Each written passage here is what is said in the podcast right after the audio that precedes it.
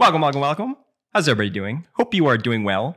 My name is Andrew Kuhn from Focus Compounding. I'm sitting next to Geoff Gannon. Geoff, how's it going today? Uh, it's going very well, Andrew. How's it going with you? It's going great. We hope it's going great with everybody else as well. If this is the first time you are tuning in with us, thank you so much for joining us. We are the number one value investing podcast in the world. Uh, so you are in uh, a great spot. Uh, be sure to check out all of our content that we put out on the internet. We uh, write about stuff at focuscompounding.com. Jeff actually uh, put up a post today, and there's another one scheduled for tomorrow. Uh, we tweet about a lot of different things that is going on in the market. Um, uh, it's a, a, way for us to send out all of our content at, at Focus Compound on Twitter. Um, if you're watching this on YouTube, we have the video version of our podcast. And if you're listening to us on Spotify or the podcast app on iTunes or other um, uh, I guess you could say, uh, apps where you listen to podcasts, well, we have all of our content on there as well. So if this is the first time you're joining us, thank you so much. And be sure to check out all of our other content.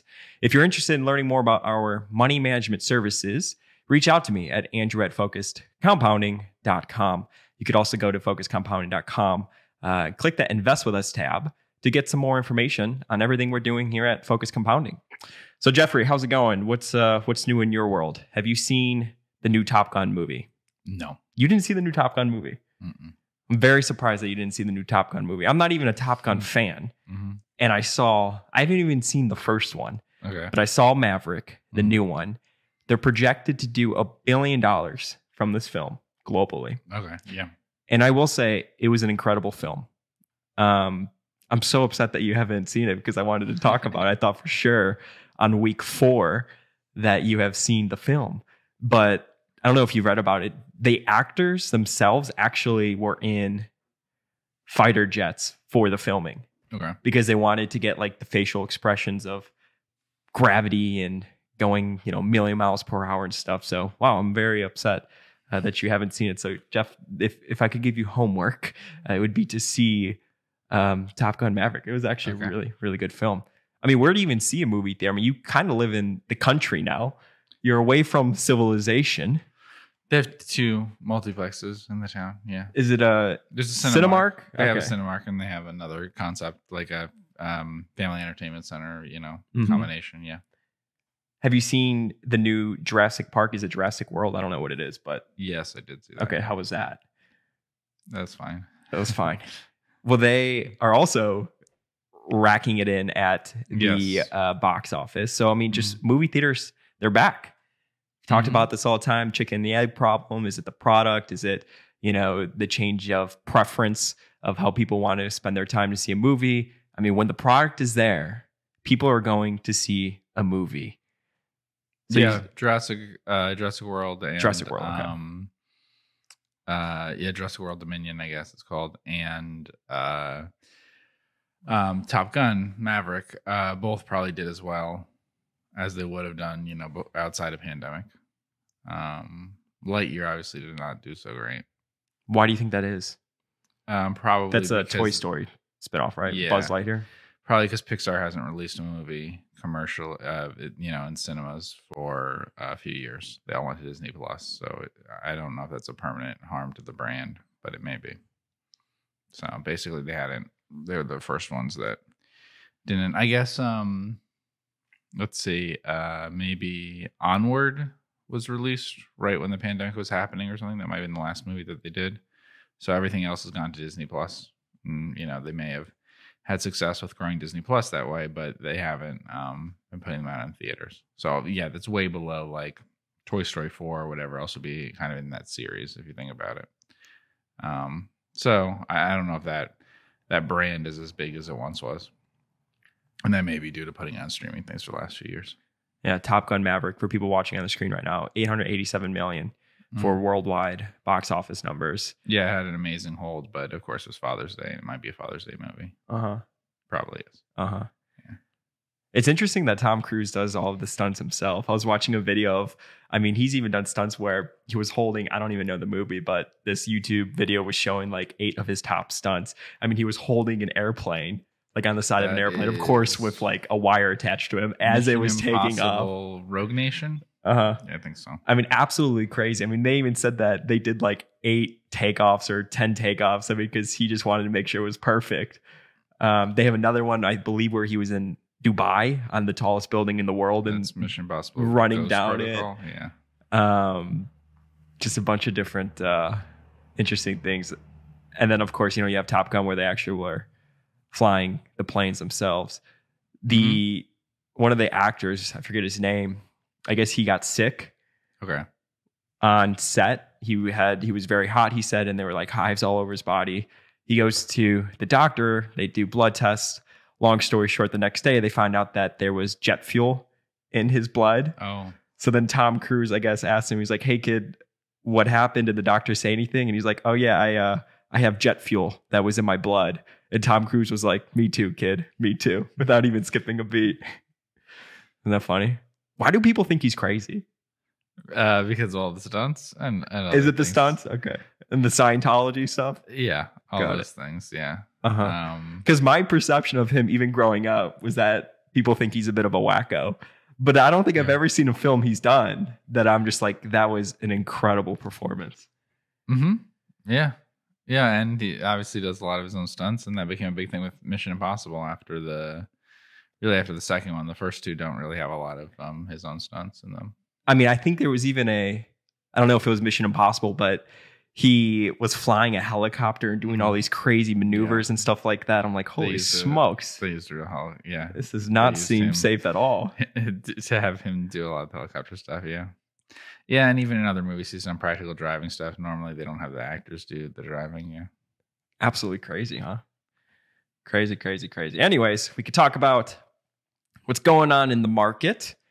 Um, we recorded last week Okay. on Tuesday, and we were talking about how news was leaked to the media that the Fed was considering a 75 basis point, Right. Rate hike? day before the Fed meeting. or Correct. something like that. and that did happen. So the Fed raised um, 75 basis points and then also hinted towards uh, 75 basis points being on the table for July. Mhm.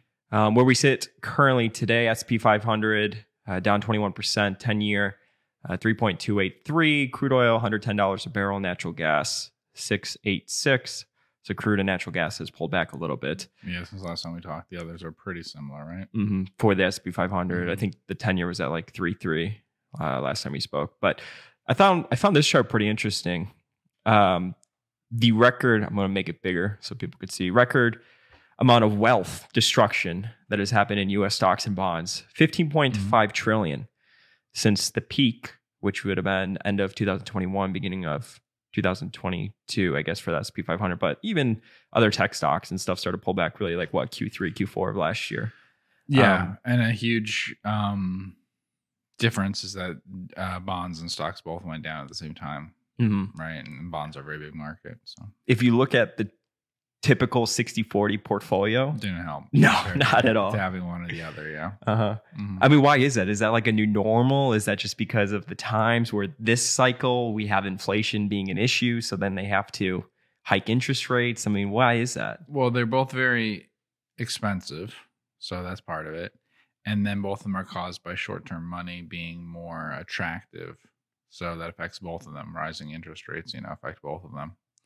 Um, the record for the long-term past has been very mixed. Uh, I would say, although there's a perception that stocks and bonds um, are good diversifiers. I don't think that's as true as people think. I think cash, short term uh, money bills are a much better diversifier than treasury bonds and uh, are much, much better diversifier than uh, corporate bonds, especially uh, higher risk uh, bonds. So, at sometimes in the past, higher risk bonds, corporate bonds have been a better diversifier, but they had um, much higher yields. So, like if we go back to the 80s, you know, their performance wasn't as bad as it has been now. Uh, but that's total return because their yields were much higher. So, if you had double digit yields, even though you had very high, uh, even though you had very large uh, losses uh, in terms of price, you had uh, high yields, which made up for a lot of it. And now you don't. So that's a big offset. That's what we're talking about duration and things like that. Mhm. Um, so that's the problem when you have things priced, and it's even more extreme in European things. That was some of them were negative or zero. Um, if you price something with no yield on it, then obviously you can set records in terms of losses just by having the same price moves that you had before. I mean, this isn't financial advice we're talking about. I mean, but if you were in or near retirement, I mean, what would you do to find yield? I mean, it's a very sticky situation currently. Inflation is very hot. You can't really hide out in bonds, you can't really hide out in equities. I mean, what does, I mean, you, it's different because you're a capital allocator and you're a stock picker. But I mean, for maybe people listening where d- they I may not have that, I mean, what, how, what do you even do in today's markets? I don't even know. I don't think that highly rated corporate bonds or treasuries are appropriate for individual investors. They don't offer high enough returns and they don't diversify enough. So I think cash, you know, is if you want diversification, you hold cash. And um and cash hasn't done that badly over long periods that you could look at that were bad for the market or whatever. Uh, cash holds up better than you might think. It hasn't held up that well in the last 10 years or so when the yields on it were nothing but then it made up for a lot of that difference. So when I say cash, you know, it, it, that could mean uh, one year, you know, something like that. But um, I'm talking very short term. So uh, that's a good diversifying thing. And then, um, unfortunately, if you want um, income, you have to sell something that has capital appreciation instead of looking for income to be actually received on yields on Um, dividend yields. Yeah. So you sell part of what you have and live off of that instead of looking for yield on things. Um, occasionally there are alternatives in some stuff, but the good returns, even in when we talk about bonds and things, are generally focused on making sure that there's a lot of capital appreciation. When we, even when we talk about junk bonds and things, a lot of the return comes from capital appreciation. It doesn't come from higher yields. Um, so I, th- I think it's hard to f- find yield that way, and I think you open yourself up to large risks when you try to get returns in, in terms of the yield, um, especially because if it's related to the yield, obviously then you open yourself up to very, very large capital losses. E- even say that you have been reaching for yield on something, um, you have very large losses when yields on other things go above that. So, for instance, let's say, you know, a year or two or whatever, you're reaching for yield in somewhat very high grade, like junk bond things. Um, well, uh, cash is about to yield more than what you bought those at. So obviously, those are large losses if you had been buying things that have um, many years to go on them. So they didn't really accomplish much, obviously. That's a problem. Sometimes you see these stocks that are trading at, you know, a high free cash flow yield or a high dividend yield. And then people could think, oh, this is a safe return. Um, but it's being priced accordingly because of risks at the actual business level, or maybe they have a ton of debt to give it that, you know, 20% free cash flow yield, or it's a 10 or 5 to 10% dividend yield. Um, but I guess it really just comes back to the quality of the businesses that you're investing in. Yeah, I mean, when we talked about during the pandemic or something, I think we talked about the preferred stock of an apartment company. Um, something like that's held up pretty well. Like the price is a bit higher than when we talked about it, even though yields are up a lot, and that's just because the yield was very high on it. Um, so there are some things like that, but that's real. But when we're talking about those, we're talking about really reaching for yield, um, just things that are priced inappropriately. So that's something that at the time might have been priced to yield ten percent or something. That holds up a lot better, even when um, yields on cash, um, you know, short term treasury stuff goes up a lot. Um, but if you were looking at something where you said, "Oh, the, here's a bond that yields a few percent," or "Here's a stock that has a dividend yield that's okay," then you know that's why you've had those losses. But this isn't something new. You know, Buffett and everyone warned about this for a long time that both stocks and bonds were priced in a way that was going to be difficult. Um, hasn't really happened before that I can think of. Um, this is the first time, you know, the 2010s is the first time that both stocks and bonds seemed inappropriately highly priced. There have been times when uh, stocks were really expensive, but bonds weren't. So dot com stocks very expensive, bonds not. Um, stocks and bonds both cheap in the early 1980s, Um, bonds way too expensive 1940s. Stocks not way too expensive. So this is you know, in terms of like a bubble, it's an everything bubble, and it's both stocks and bonds. Now it's not to say everything in the world. There were other markets that you could go into, I guess, that are neither stocks nor bonds that you maybe could have bought something. Um, so for instance, you could have bought gold. Gold, I don't think has gone down much this year, right? That's correct. Yeah. Yeah. So, um, so that did diversify you, and cash would have diversified you. And those are things that logically, if you looked at what would diversify me, cash and gold are more logical diversifiers than bonds, really.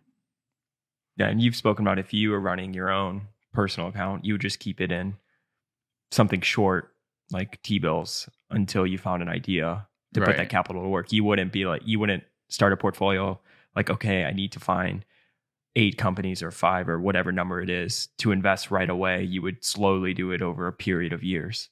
Really think about it if you were to be investing in private businesses, how that individual would probably think about doing it. Right, because that diversifies you across time.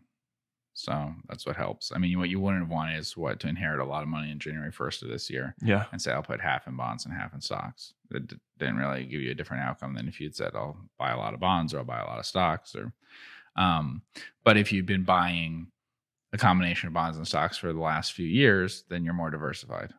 You know, so on any time that you're going to buy all on one day, you're not going to have a, as much diversification as you think.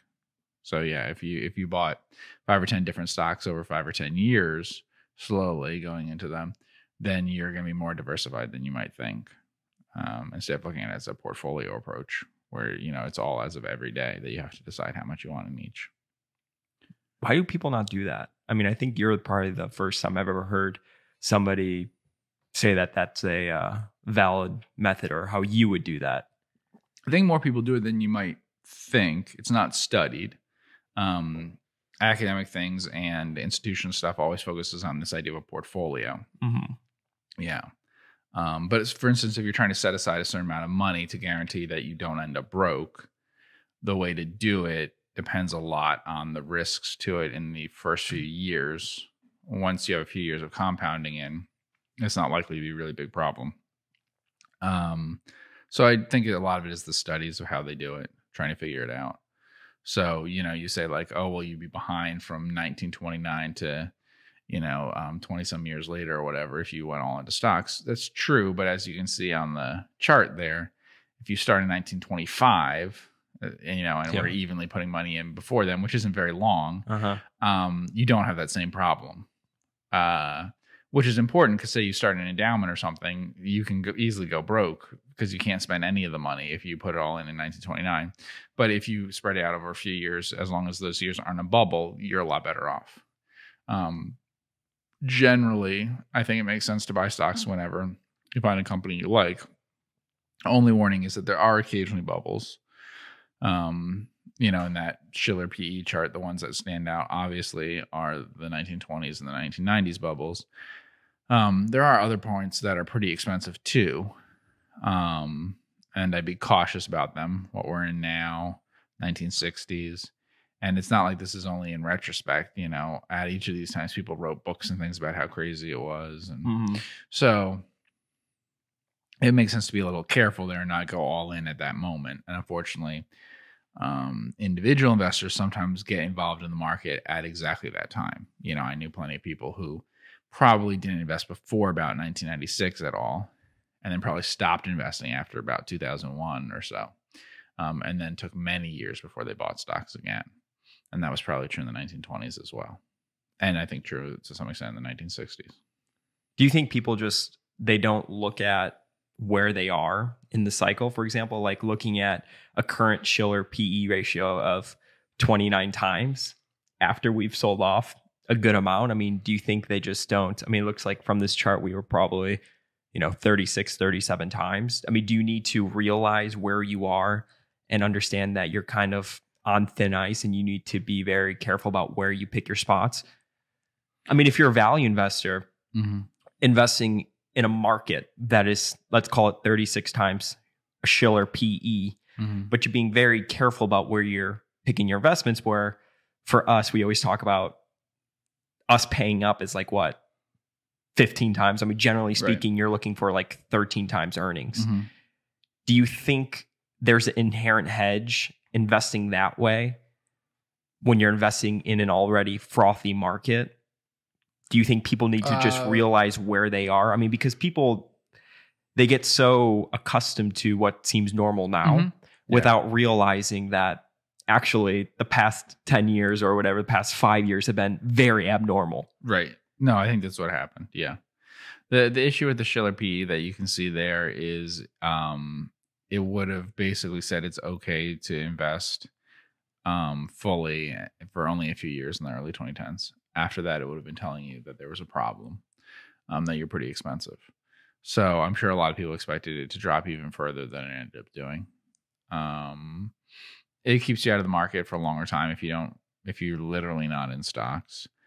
Um, I don't think that makes a lot of sense though, because at almost all times, um, it has made sense to be allocated overwhelmingly to stocks um, for a long term investor. It's been less true for the time that I've been investing. It's been, um, you know, more skeptical of that for the last 25 years or so. Um, it's been pretty high throughout that whole period. And it's, you know, a little more debatable whether it's always been a good idea to be a lot in stocks. But I think you can find things to do. And we focus on stocks and we've found ways to make money beyond the market return. So that's something that we focus on. Whereas, like in bonds, they don't see how I would be able to make returns above what um, a fairly representative group of bonds would be doing. So there's other ways to add value. So you focus on those sorts of things. Um, but yeah, I think people haven't wanted to hold cash, obviously. Uh-huh. Yeah. Because the cash yields nothing. And uh, you see other people making money and you want to keep up with that. And that's the whole And the market too. yeah. And that's the whole approach of the the Fed's idea, um, the um, portfolio type approach that they have, which is the idea that if they soak up the supply of lower risk things that people would uh, that investors would otherwise be in, they can push them into other things because the same demand will be there. So if you soak up supplies of treasuries, then you can push them out into other things. If you soak up supplies of mortgages, you can push them out into other things, and eventually people are pushed out. And then those people will push out the next group of people. So people who would otherwise be owning those things then go into dividend yielding stocks. That might push us and other value investors out of dividend yielding stocks into value stocks that don't have dividends, which then might push them out and, and so on until the final people who might normally be growth investors or whatever are pushed out into owning, you know, Bitcoin and things like that. Yeah. Mhm. And that's kind of the method of how that works. You think being a value investor almost puts you in a bucket where you're following a framework that logically makes sense? Because, okay, so you're not, as a value investor, going to be saying, oh, 20 PE is the new 30 PE, for example. Okay. Right. So let's say you buy a company that actually generates free cash flow. Mhm. You're, it was kind of rational when you went into it. Let's say that company is down 30 or 40% this year Mhm. that company is a lot different than the high tech company that doesn't generate any free cash flow. Quite frankly, it burns cash flow that is also down 30 to 40%. Mhm. You know, company A versus company B, those are two totally different situations. Do you think if you follow the value framework, it almost, I don't want to say protects you from you, but there's just an inherent margin of safety if you're investing like that when you own these cash flow generative businesses and you didn't pay too high of a price. I mean, I would be worried if I bought a company at, let's say, 30 or 40 times earnings and they don't really generate anything meaningful as it relates to free cash flow. And that stock is down 40%. People could look at it and be like, oh, well, that's a, you know, looks like a cheap stock. It's down 40%. But at the end of the day, um, they still aren't generating good cash. If you think about the value of something being the PV of its future cash flow or valuing the future Right. cash flow, it seems like following this approach, um, it just almost saves you from you. I mean, never are we valuing companies that we think we're going to be able to sell it at, you know, 20 or 30 times earnings. If you're buying something at 13 times earnings and it re-rates to a market multiple, well, great. If it re-rates to 15 times earnings, which is the long-term Mhm. average. Well, great. Um, I just feel like following that framework, it almost if stocks sell off, I feel like you're able to be more proactive as opposed to having just to kind of put your head in the sand and hope and pray that things come back. Yeah, well, it's worked in some cases. It worked in the early 2000s for value investors. It worked from the 1970s through the early 80s. Um, there's been other times. I mean, it, there's not so far. It certainly being in value type stocks instead of um, the most the, the like sort of profitless growth companies has certainly been a big help but it hasn't necessarily given you much better returns in the market there isn't some huge gap where value stocks are outperforming the uh, more widespread index things they're certainly not underperforming they're not including in the mix certain stocks that have done a lot worse um, at other times, it hasn't really helped. Uh, you know, it may have helped in the initial decline in 1929, but it didn't really help from like 1930 to 1932. Value investors went down a lot too. Um, so, but then it turns into a waiting game, right? Like Mhm. if you're worried about impairment of capital, I feel like if you're like, well, this business is still a great company generating cash, I just may have to wait a few years for the price to come back. The business itself is continuing to improve. You know, but then the other end of that is we always use the example of Microsoft from 2001 and how long it took, even though the business on all fronts, from a fundamental perspective, were improving year over year, it still took whatever it was, like 10 or 11 years to get back to break even if you bought it at the peak of 2000, 2001. yeah, and we'll see um, what happens this time. Obviously, if if rates were to stay higher for longer, then you probably have better results in in value compared to some of the things we're talking about because they would be a meaningful alternative for a while. Um, and we'll see if that's true.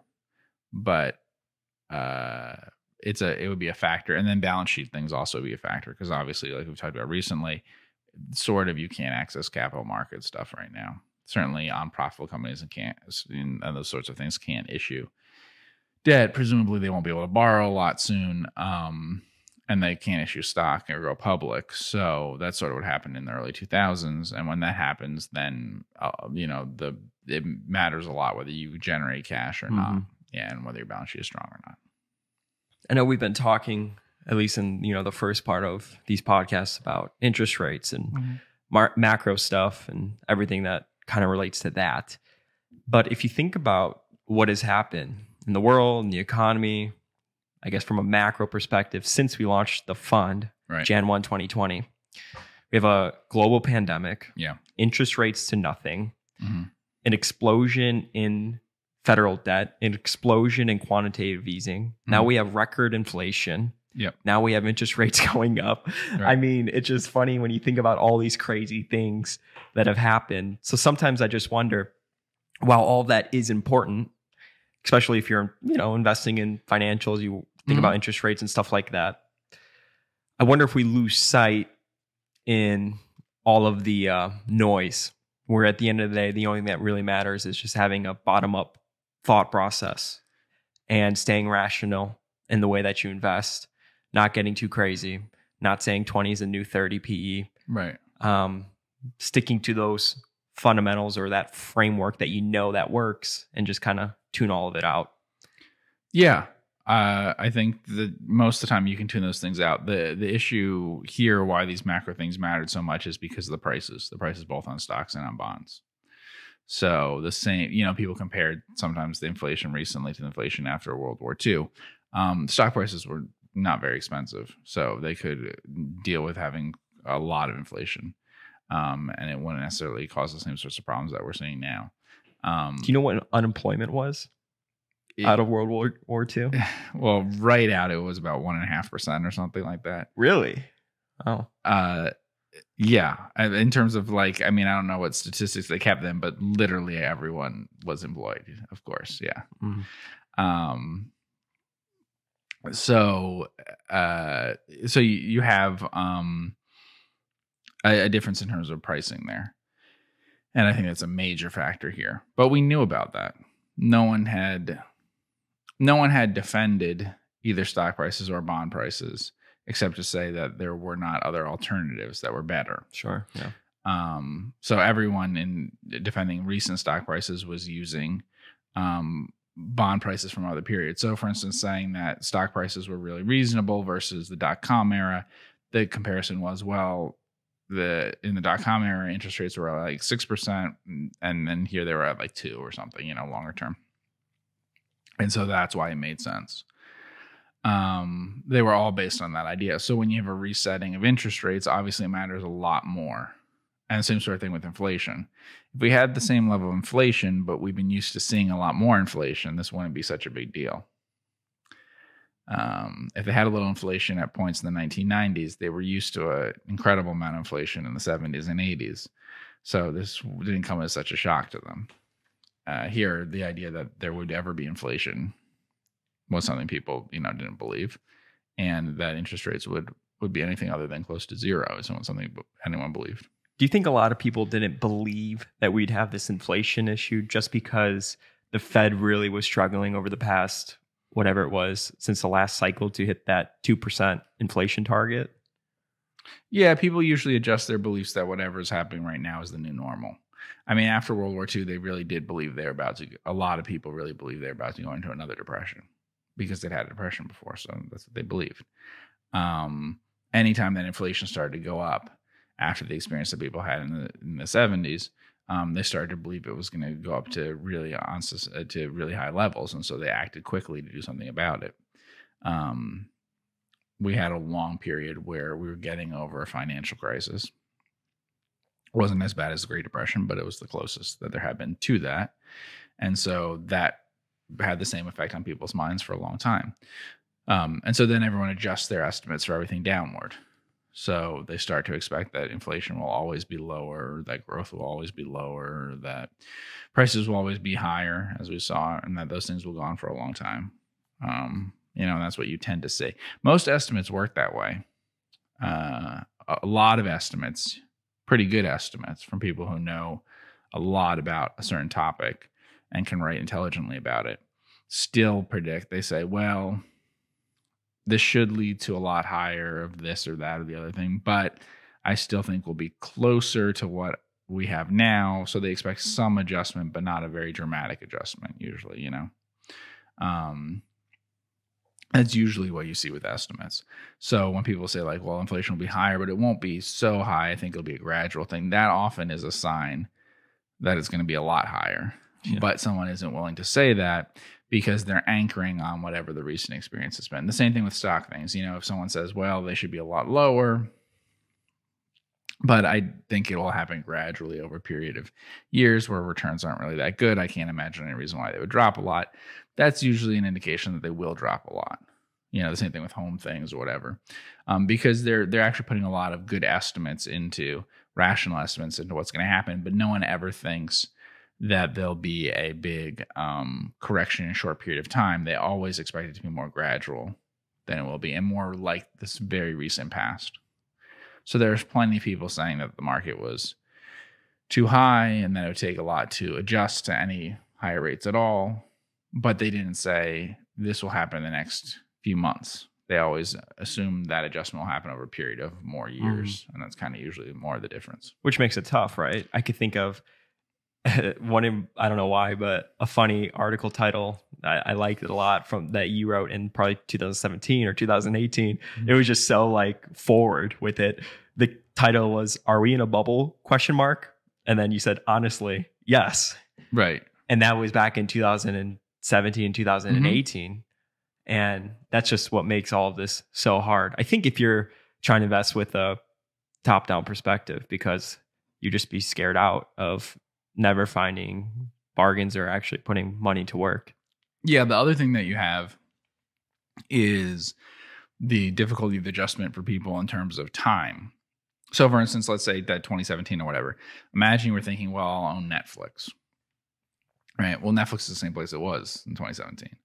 So, um, but I don't think people go, "Oh, I'm glad I didn't get into Netflix five years ago." Correct. Yeah. Because it went up a lot in between. Yeah. Mm-hmm. And, it, and it might be cheap now. I don't know, but if it goes up a lot, even if it comes back down to the same place, you feel like you missed out on something. Mm-hmm. Yeah. Well, people assume that they will sell out. That's true both at the bottom and the top. And that's the part that really doesn't make sense. If someone's going to do a market call on something, it really should be that you'll get another point that's as good as this one. It shouldn't be that they have to pick the bottom or something. So when Mhm. people say, "Oh, someone said in 20 uh 21 that this is too high and it went on for another 18 months or whatever," you know, so that they missed out on picking the exact time that should have happened. But if it turns out that you end up at a lower price than that, then I think that they, that their prediction is good enough. Um, same thing for, with things from uh, that we talk about naming the exact bottom or whatever. Um, Buffett's talked about that. People give him a lot of credit for saying, you know, buy American, buy buy stocks in 2008 or whatever. And he says it was terrible timing because if he had waited four or five months or whatever, the prices came down so much he would have been able to do a lot more at better prices. And so it was a really bad suggestion. But now people just look back and say, well, he was right for the next decade. Yeah. so that was great timing. Uh huh. Do you think it's hard to sell a stock if it's without? I guess if the motive for selling isn't "Holy cow, I made a mistake." Because if you realize you make a mistake, I think it's easier to sell it and move on. You rationalize it of, oh, I thought X, Y happened. You move on to the next thing. Do you think it's tough when it's purely on valuation, or is it easier that way because it's purely math from that perspective? I mean, for me, it's easier, but that might mean selling too soon. Yeah. But I think the easiest is when it's purely on valuation. Now, you could say with Netflix or something, it might be kind of difficult to figure out um, how high the valuation should be. But uh, yeah, for me, that's the easiest. I've thought through like if you're ever holding a stock that's up, let's call it 10 times, 15 times, Mhm. and you're like, oh, 100 bagger, 100 bagger. I want to get a 100 bagger in my lifetime. you know, at what point would you jump off that train to put it in something else? I mean, Mhm. I think by definition, anything that becomes a 100 bagger at some point in its journey probably becomes pretty overvalued if you're looking at it like on TTM numbers or stuff like that. If you I, that'd be a good study to look at Mhm. most hundred baggers, but I'd be willing to bet at some point it probably wasn't screaming cheap. Right. No, it, it wouldn't have been uh, looking especially cheap. That's right. But there are some valuations that are pretty difficult to justify, and um, you might have other opportunities to put into something else. Now, if you don't have opportunities to put into something else, then I think that makes sense to stay in it. And obviously, sometimes there are tax implications for it, although they often get to prices that are so high that even the tax implications don't really make a lot of sense. Um, I mean, if you've been holding it and you're already in the long term gains category, Yeah, but the returns can be so bad, like we talked about with Microsoft or Buffett and Coke Uh-huh. and those sorts of things. Um, if it has a very high growth rate, it may be difficult to value. But if it's just a stock that has a very high multiple but isn't actually growing that fast, then there shouldn't be that wide a range of what you think it might be worth. So, Netflix in recent years, do you have QuickFS for it? sure. I think it's been growing what like 30% or something in some years. So it's been fast enough that it's an issue. Um yeah, so kind of growing 30%. I mean, it had been slowing down even through the pandemic, it had been slowing down. Um it's interesting. So it's valued so Netflix has come down a huge amount. It- it's still valued at more than I believe Paramount and uh, Warner Discovery combined. So this is still a very expensive media property. That's more expensive than two of the biggest movie studios slash TV things that there are around, um, both with streaming services They're pretty big. Um, so it's not cheap that way, you know, as compared to other media properties. It's pretty expensive. And it has not had a history of generating any sort of actual free cash flow if you count reinvestment in existing um, movies. I think that it peaked, if you see in 2020, that's sort of about one and a half billion, something like that. Depends on how you ju- uh, come up with it because it has stock based compensation. Um, so it shows that cash flow from operations was 2.5 billion. Although it's worth noting that the year before it was negative two point something billion. So on a three year basis, it's I don't believe it's ever generated free cash flow. Uh, so you can see that in the net issuance of debt. It's it, it tended to issue debt over time. Uh, so because of that, it's really just the growth rate.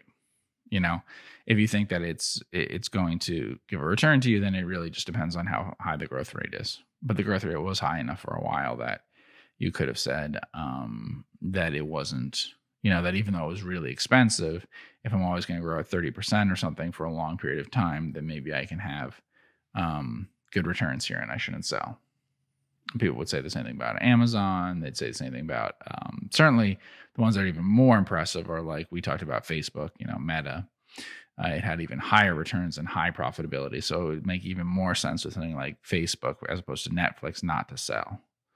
Um, Netflix was more high price and, and less attractive um, growth things than, than Meta. Especially like from like a free cash flow conversion, Mm-hmm. all those other things. And it was well, all growing free cash flow per share, faster. Yeah, yeah. buying back their stock. Mm-hmm. Yeah, generating plenty of cash flow that way. I don't want to dance on a grave or anything. I know it's you know hindsight's twenty twenty, but do you think if you were looking at this, you would have start to get a little bit nervous just because it's been so obvious that competition is coming into the streaming industry? It's interesting. I don't think that Netflix will be particularly hurt by competition. I've always thought that they'll all end up in the same place. Uh, so I think there was a hoarding into uh, a herding into um, one particular stock that I don't think made a lot of sense. So I think there'll be some streaming services that fail, but I see no reason. I've never seen a reason to assume that Netflix would obvi- be at a larger size at the end of the period, you know, at the end of whatever period of growth there is in streaming, than say Disney Plus or HBO Max. Why would people on average have one service? It doesn't really make a lot of sense. It's like thinking, oh, NBC will be huge and CBS won't be. I don't, I don't really get it. Um, and so there might be only three, four, five worldwide that get to a scale that they can actually make money. But I think for a while, for some reason, Netflix was valued a lot higher than other um, streaming services. Maybe because it was a lot bigger already and it was growing, Mm-hmm. Um, as opposed to ones that might be bigger a few years down the road. So that one always did surprise me with it. And and like I said, to this day, it's interesting because even though Netflix has come down a lot and as a tech stock is kind of considered pretty cheap, um, when you compare it to other media companies that have similar properties and similar kinds of things they're trying to do, and Paramount and and um, and Warner are pretty good examples of companies that are have very similar strategies to Netflix. Disney also, but Disney has so much other stuff that's not really a good comp. Um, it's actually still pretty expensive versus those things.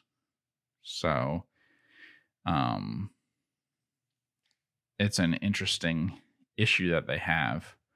Um, now, of course, at some point, maybe if they'd been allowed to or something, they could have acquired something else. I don't think they would have been allowed to, but it, that would have been helpful in the process if they could have gotten a movie studio. So when you say you think it's actually cheap as a tech stock, Yeah, how are you thinking about that Price to valuation? sales. Okay. things like that. Yeah. So if we look, price to sales looks very reasonable. Um, it's two point, you know, two and a half times. So here we see price to sales is two point six, EV to sales two point eight. See EV to EBITDA. That's a very strange measure for this kind of company, though. Four point five. The PE that you see, that all looks cheap. Why would that be a strange measure for this company? Because of all the uh, amortization? Right. So the problem is that the capex can be very deceptive because um, it right all there. goes into cash flow from operations because they have to um, capitalize other things. It's sort of like a publisher. Um, so your basic business is is not capex. It shows up in the cash flow from operations, the things that you're acquiring and all that. EBITDA is usually pretty low on a um, uh, this kind of thing, like a movie studio or something. It's not necessarily low on like a um, pure media outlet but Disney, uh, but Netflix is actually making some of their own content, and they're buying other things and amortizing it. So So when you said that you think the streaming companies will all end up in the same place, what does that mean? No, same number of subscribers. Okay. Yeah, So okay, so basically, I don't I'm think to it- subscribe to Netflix, Paramount. I think it's the opposite of a winner takes all. Got it. I think if you get to 300 million before the guy at 100 million, it makes no difference. The guy at 100 million can get up to 300 million eventually. He'll just grow faster than you later. Um, I think there's some that won't have enough scale. Um, Netflix's problem is obviously they don't have any supply anymore. So when they had the competition, it's not really that people said, "Okay, I'm canceling Netflix to subscribe to these other services." It's that literally the stuff was pulled from Netflix. And that's the problem. I mean, I did a little calculation for someone who was asking about Netflix, and my estimate was that in a few years, 50 to 85% of all US so Hollywood, which is like virtually everything that would matter to US and and most other countries. Um, content.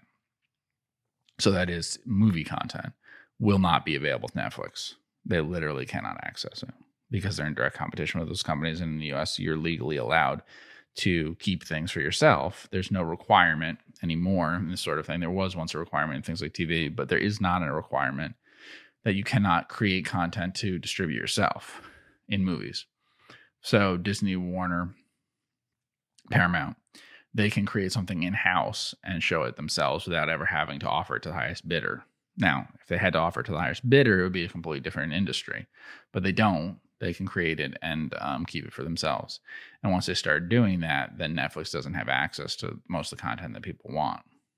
So that makes it very expensive to try to pursue other kind of content. Amazon has the same problem. So one of your true gifts as an investor, seriously, is adding a level of practicalness to an investment case. So as opposed to just like looking at numbers on QuickFS or in a model and being like, oh, I think it's cheap, I think it's expensive. So how did you do that? Then you were thinking through, like, take us through that process that you just talked about of being like, oh, I think it's impossible that all of the product and stuff like that. Well, you can just look at who the big movie studios are, and once they started up their streamers, then this became a problem. Um, it, it became a more serious problem, obviously, when Disney and Fox uh, merged. But it's been a problem for a while that it was going in this direction. Um, Netflix may come up with other ways to create content. So far, it hasn't been very successful. I mean, Netflix, Amazon, Apple have obviously spent incredible amounts of money for very bad returns in trying to create content. Um, it's hard to value the returns. We don't know. This is even an issue where we're talking about Lightyear with Disney. How much harm did it do to them? DC, um, some things that they released with HBO Max um, during the pandemic how much harm did it do? They got a lot less value from those properties. Um, Disney may have done permanent harm in some ways to the Pixar brand, it, but it helped grow Disney Plus. So maybe it's a uh, maybe that's a big advantage from it. But is that part of the reason why something like Lightyear isn't doing as well as it used to do? And then if you're making a lot less money from that, is that a really big issue? Um, without a theatrical release, a movie to Netflix or Amazon or someone like that uh, is a pretty expensive proposition because you're not offsetting a huge amount of the the cost with the theatrical release, so that it's a lot to pay for what you're getting out of it. And they certainly had a few hits, but um, I mean, I think a lot of the issue is, as you can imagine, the loss of some pretty big um, mm, comfort food type large series, large libraries of stuff that they've lost to other um, networks. I mean, the thing that, that you don't want to lose things like The Office. Um, Paramount is using, you know, they're all doing this. You don't have catalogs of a lot of this stuff that you'd like to have. Paramount isn't going to put Star Trek on other things anymore. Um, Universal isn't going to put the different things like The Office and stuff that they have on um, other channels anymore. And so once they keep it to themselves, what do you have? You have to have a lot more new content all the time to try to bring people in, and then you might have more churn, um, which is fine if you have the idea of like a winner takes all type business. And I just never believe that that's the case with a company like this that it would make a huge difference. If you spend a lot more money to get big fast, would that really help? I think that's the only way they could survive. And I'm impressed by how they survived in the early years. But some of these companies, Netflix and Amazon, um, probably have had more antagonism with Hollywood stuff than they should have and have put themselves in a dangerous situation because of that when they should have found ways to acquire something, work with it, whatever, especially with weaker players that they could have gotten advantage with, like Sony or something. What do you think the game plan should be for Netflix going forward? Now they're talking about probably going into advertising. So yeah, yeah you think probably. so?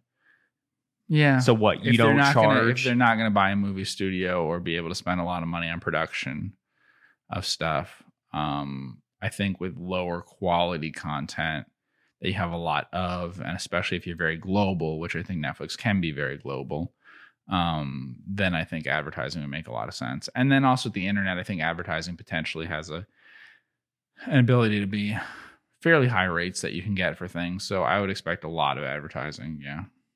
And that may also be realistic in terms of trying to avoid churn, but I, I don't know. That that's a very big issue with like inflation stuff. Can they really raise rates? All these companies have this problem.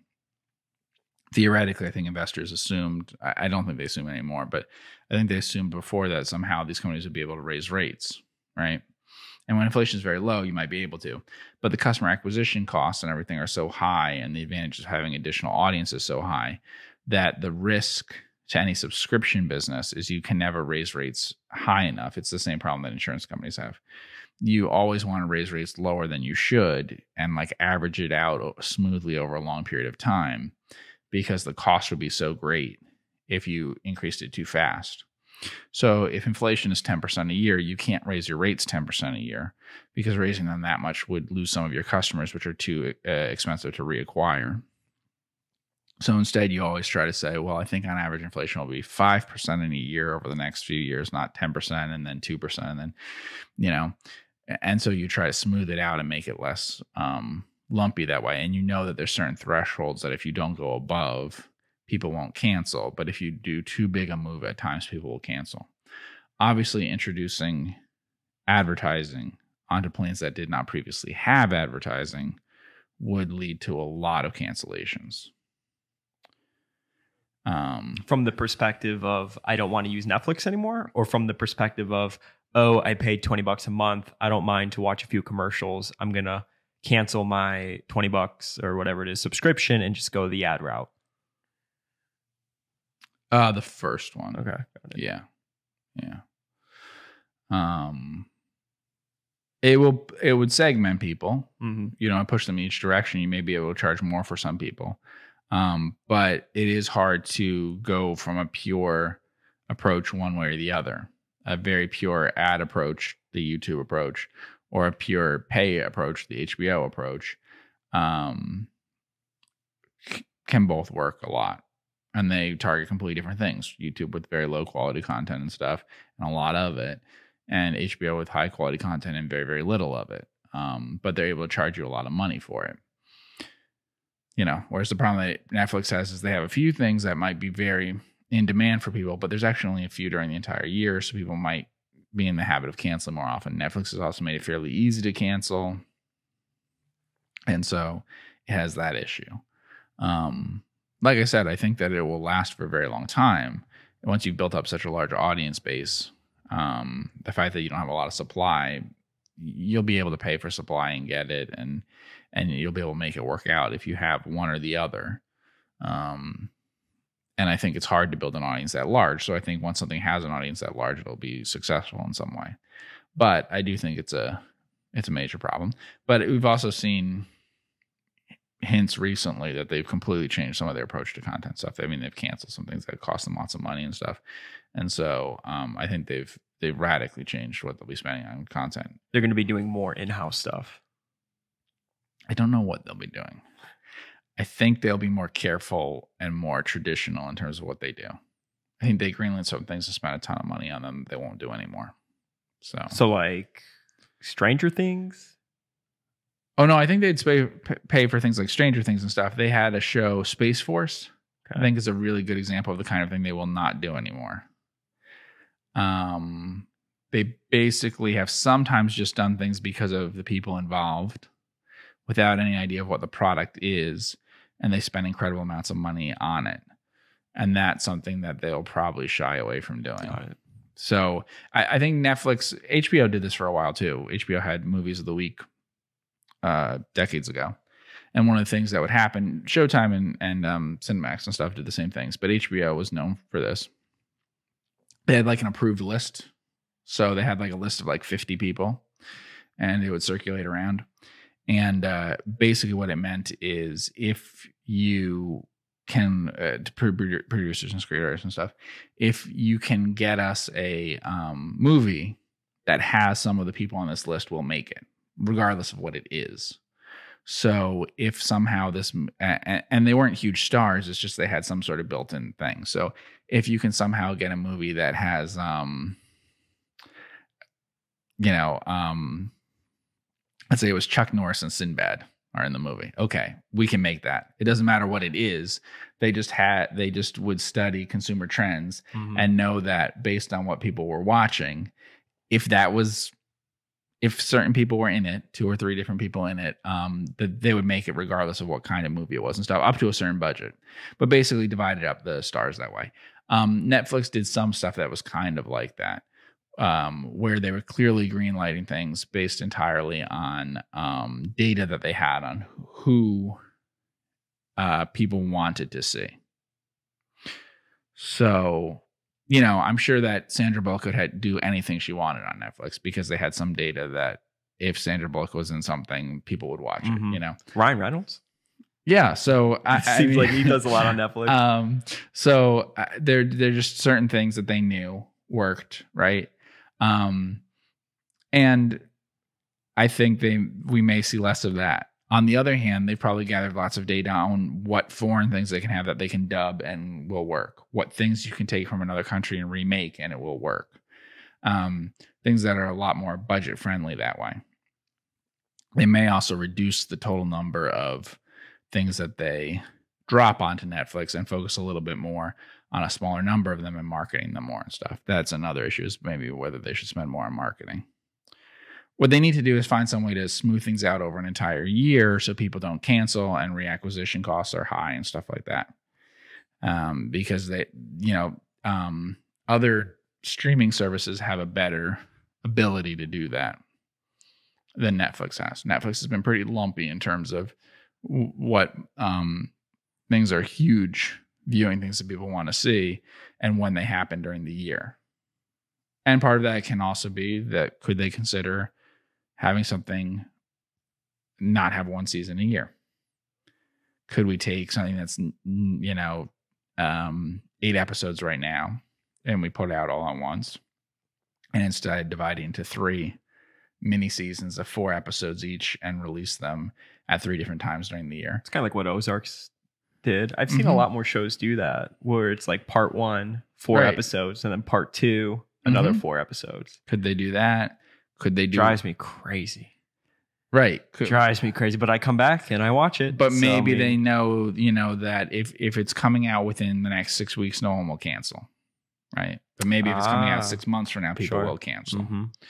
Um, so all of those things are are a factor, but they probably spent too much to drive new subscriber additions. I, I think that's probably the thing that they'll notice the most, and that was probably driven by Wall Street. I don't know, you know, that they realized how valuable an additional subscriber was, and so having a lot of new subscribers was more helpful um, to their stock market value, and they may focus a little bit less on that, a little bit more on saving money, and they might also focus more on reducing the amount of churn that they have on like a, instead of gross having more new gross subscribers and net subscriber additions can be achieved by having less cancellation and then finding other ways to monetize which might make sense too. Um and the combination of all of those. I mean obviously the advertiser supported media things have turned out to be the most profitable. For the most part with very few exceptions they're the most profitable in old media too. I mean, like HBO had a model that made sense, but generally showing ads is what made you money. It wasn't other approaches to it. And I, we don't have data on it, but I think if we looked at YouTube versus Netflix, we'd say, oh, actually, YouTube is a pretty profitable operation, Mhm. which is based on you know on on um, advertisers. What's the creative process like in the show business? Because I've heard of some directors or some actors that eventually produce and direct.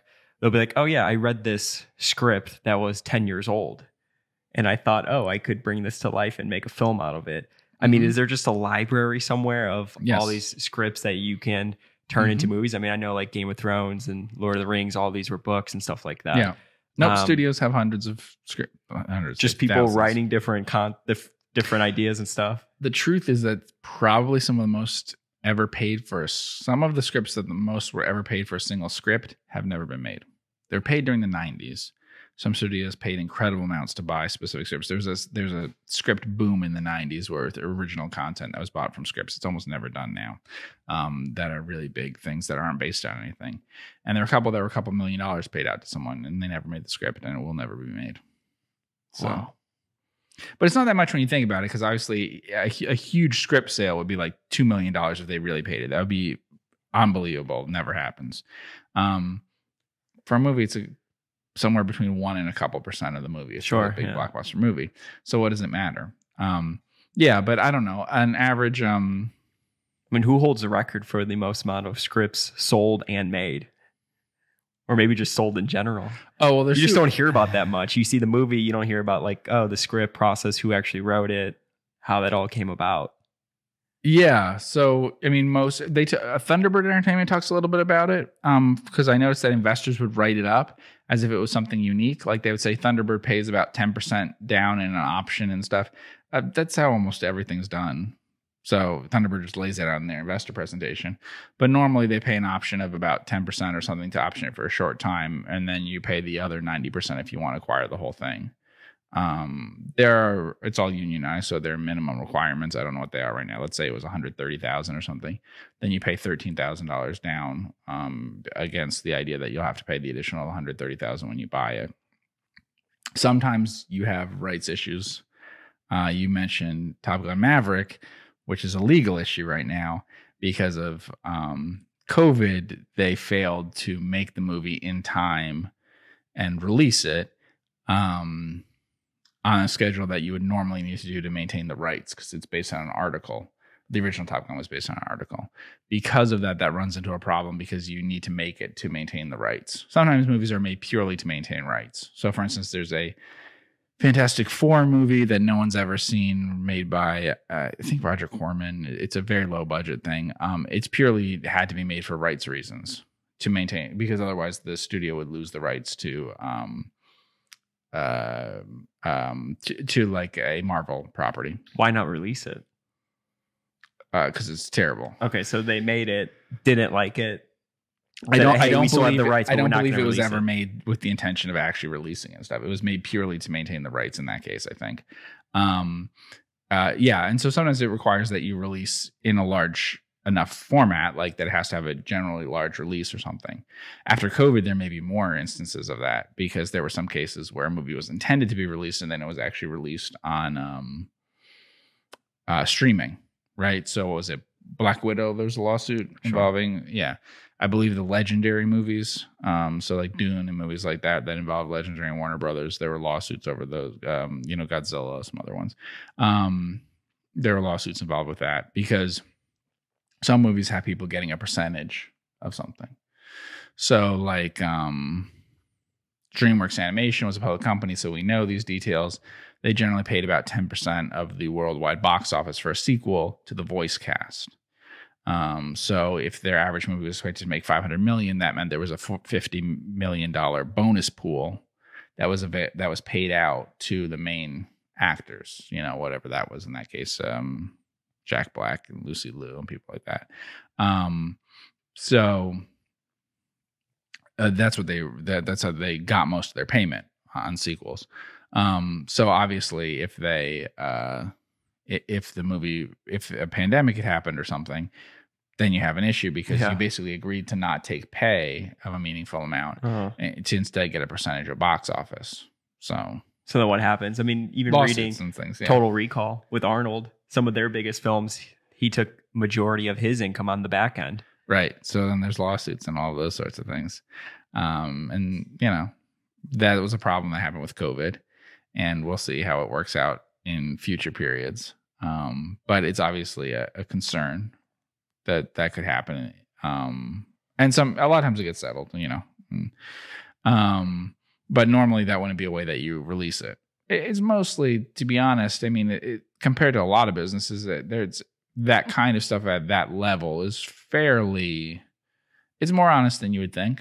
I mean if the studio says it's going to get a large release they tend to give it a large release. It's known that that will happen and it does happen. Um you know even little things in the movie theater 10ks and stuff you can see. Occasionally they're agreeing to show a movie because the studio wants it shown for an actor or for someone they have a relationship with even though it's not really a super blockbuster kind of thing to have. And so they get to book it for a few weeks at a large number of theaters that shows that they really put a lot of um, effort into it, and that may maintain the relationship, right? A lot of times that happens with someone where they go, okay, I want to make this movie that's way too small. It's not going to make enough money, but I'll do this one if you'll let me. Uh, if I agree to do the really big movie, then you'll have to release this one for me. And so there's been plenty of ones that are like that. That happened in Entourage. I think they wanted Vinny Chase to do a, a large film, and he wanted to do more of a sensational like film that was close to him or something. And Probably. I mean, years ago, when uh, uh, now going back decades, that was the Tom Cruise approach. Tom Cruise actually half the movies he was in were were more um, dramatic type movies, and then half were more starring roles. Then he got really big with like Mission Impossible type stuff over time, and did more and more of that, and less and less of the other things. But yeah, he he did that. Sure. he's such a good actor. So we have a few questions from listeners, and to be able to ask questions that we'll pull from the podcast, you could email them to me at andrew at focuscompound.com. All I ask is that you just put podcast in the subject line. I group them together, and if it's a question that I think would be great for the podcast, we'll just go over it like so. So somebody asked, when analyzing a bank, what do you look for in the FDIC call report that isn't disclosed in the 10K? Basically, why is it important to read the call report if the company files a 10K with the SEC? And he said also the same with insurance companies and the AM Best report. Um, I'm not sure that it is that important in many cases. It depends on how well they report things. Um, there are usually tables that provide much of the same information. So I, um, which is basically like breakdown of deposits, breakdown of um, the loan portfolio, what categories it's in, um, how much of it might reset under different uh, conditions, you know, how much of it adjusts. Um, I'd, you know, I, I don't know. I'd have to look at a lot more banks to know exactly whether it's significant. Um, call reports for very large banks, I don't think are that helpful, but call reports for small banks might be. Also, um, sometimes there's more extensive information and more timely information in the call report, but it depends on the bank. So I would assume with very large banks, it isn't really an issue that you'd have to worry about finding things there. Um, there's also total comparability. So they all classify things the same way, uh, you know, in, in the call report, um, whereas they may use somewhat different language in the 10K. Sure. Yeah, that's a huge point. Yeah. Um, I would say for some companies, the call report does provide more information uh, because the company groups together things that in the call report are broken out. Um, so mostly with loan categories, the company might make it seem they're kind of lumping everything together in one category, when in reality, it it, it may be um, it may be more obvious in the call report what the loans are against. I guess. Sometimes the call report comes out before a 10Q or a 10K. Um, yeah, I'm thinking about that. Does that happen with companies that file with the SEC, or does that only happen with the OTC companies that file with a different regulator? Could be that. Yeah, so a bunch of banks file with a different regulator. It's not required, obviously, with the bank that you file with the SEC. You only have to file with the FDIC if you want to. Um, I mean, that's true for all companies, but other companies wouldn't have a regulator that isn't the SEC. You know, you, they wouldn't be federally regulated by someone. So yeah, you, you can file instead with the FDIC, and some banks do that. Even if you're on an exchange, you can. And if you do, um, there's a very small number of them that do, maybe half a dozen. So once you're familiar with the bank, do you continuously read their call reports? I do read the call really report. depend? Yeah, I do read the call report every time. Yeah. Got it. Um, does a lot change in it? No, but I do look through it. You know, so people who haven't read a call report, it, it just has um, it's just it's just forms. It's just filled Mhm. out a bunch of forms. It would look like a tax return or something. I It's very standard, which is Yeah. great. And we Mhm. do have a podcast on it, an actual video. So you could just type in on YouTube, Focused Compounding, FDIC call reports, and I'm sure a video will pull up. We did like a two hour video a couple years Right. ago. but I would never suggest just reading the call report without having some reading about um, management discussion or a 10K or an annual report or something else to get more of an idea about the company. Um, in terms of the insurance companies, uh, AM Best does rate insurance companies sort of like um, uh, Moody's and, and Fitch and S and P do for most companies that issue debt, but um, uh, so you can do that, and, and I read that just as I would for any company that has debt outstanding and is rated by credit agencies.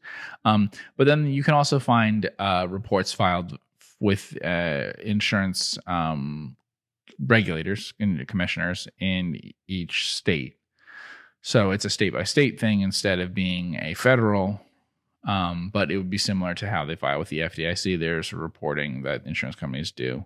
Um, of course, with both banks and insurance companies, but especially insurance companies, what you have to understand is you're probably looking at a holding company. Not always. There are actually publicly traded banks that aren't bank holding companies, but um, you're usually looking at a holding company. And so the reports that you're going to see are probably for a specific entity inside the group.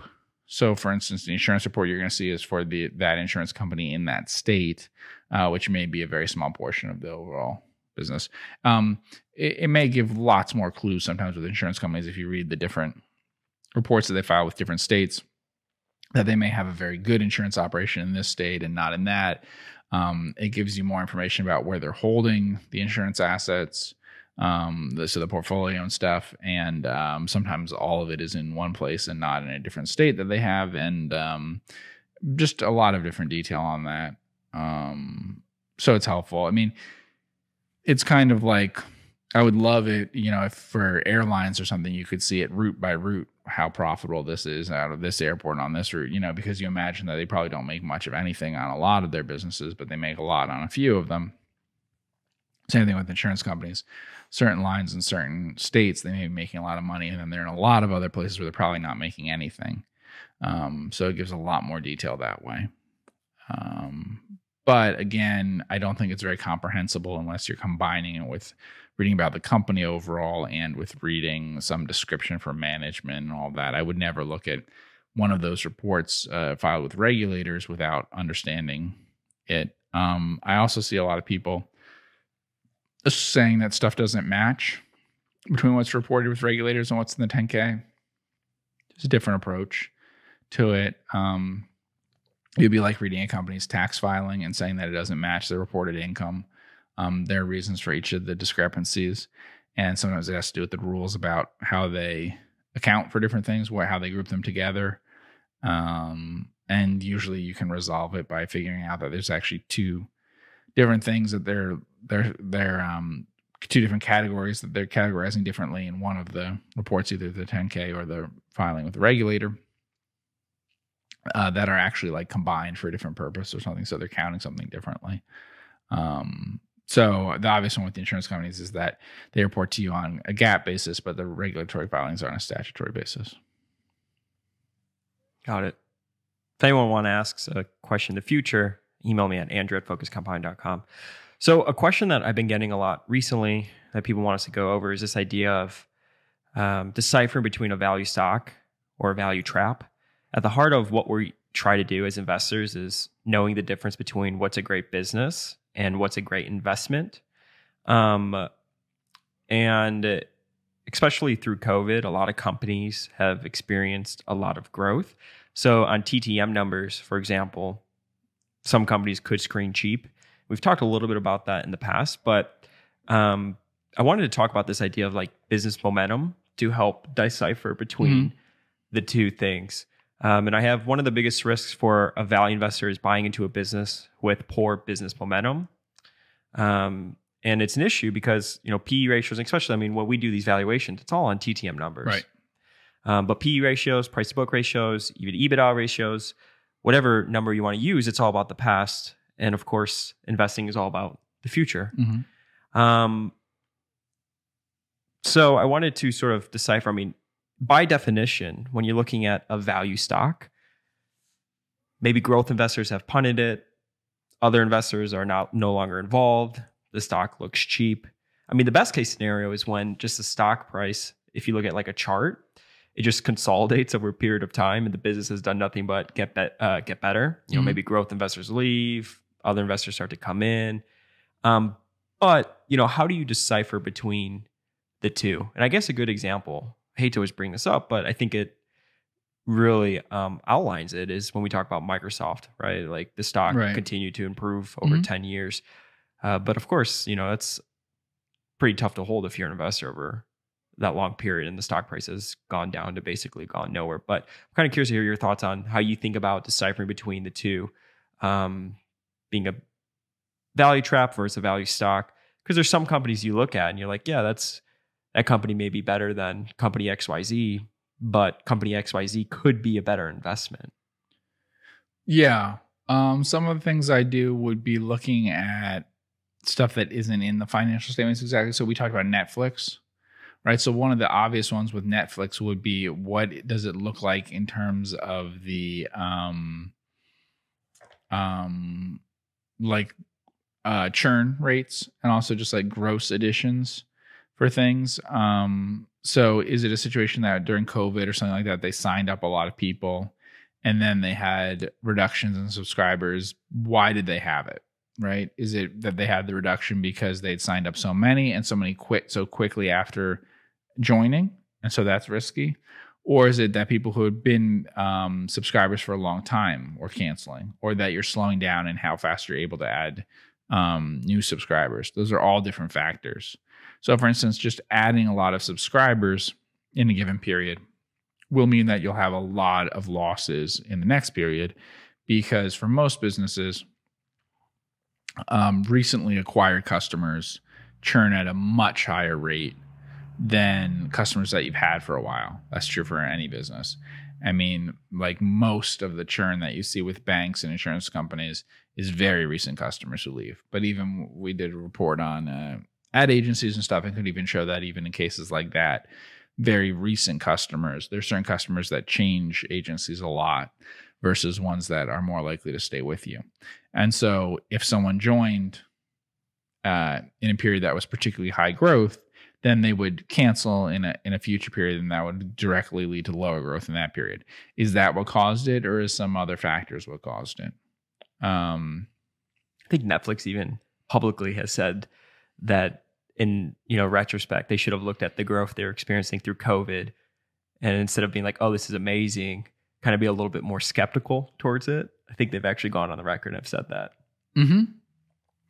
So that would be one issue um, to to analyze. Is so that's below the financial statements. Um, the other one would be trying to eliminate the effects of luck versus other factors. So because we were talking about movie things before, it's a very big difference whether you get lucky with a particular release that you have or a TV series or whatever, and that drives things versus um, things that might be related.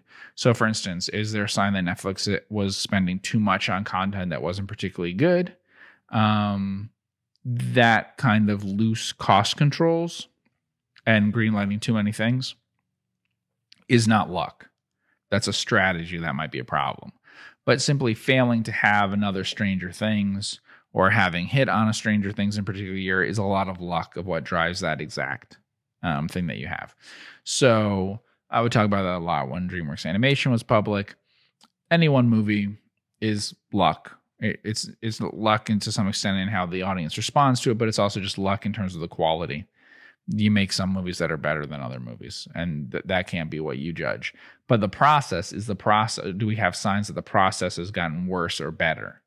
And so, if we have signs that they're spending too much money, is that something that we can see and that's a trend versus a bunch of flops um you know i think a lot of times people will put too much emphasis on like two flops in a row. That's just they would be like having a reinsurance company and having two horrible catastrophes in a row.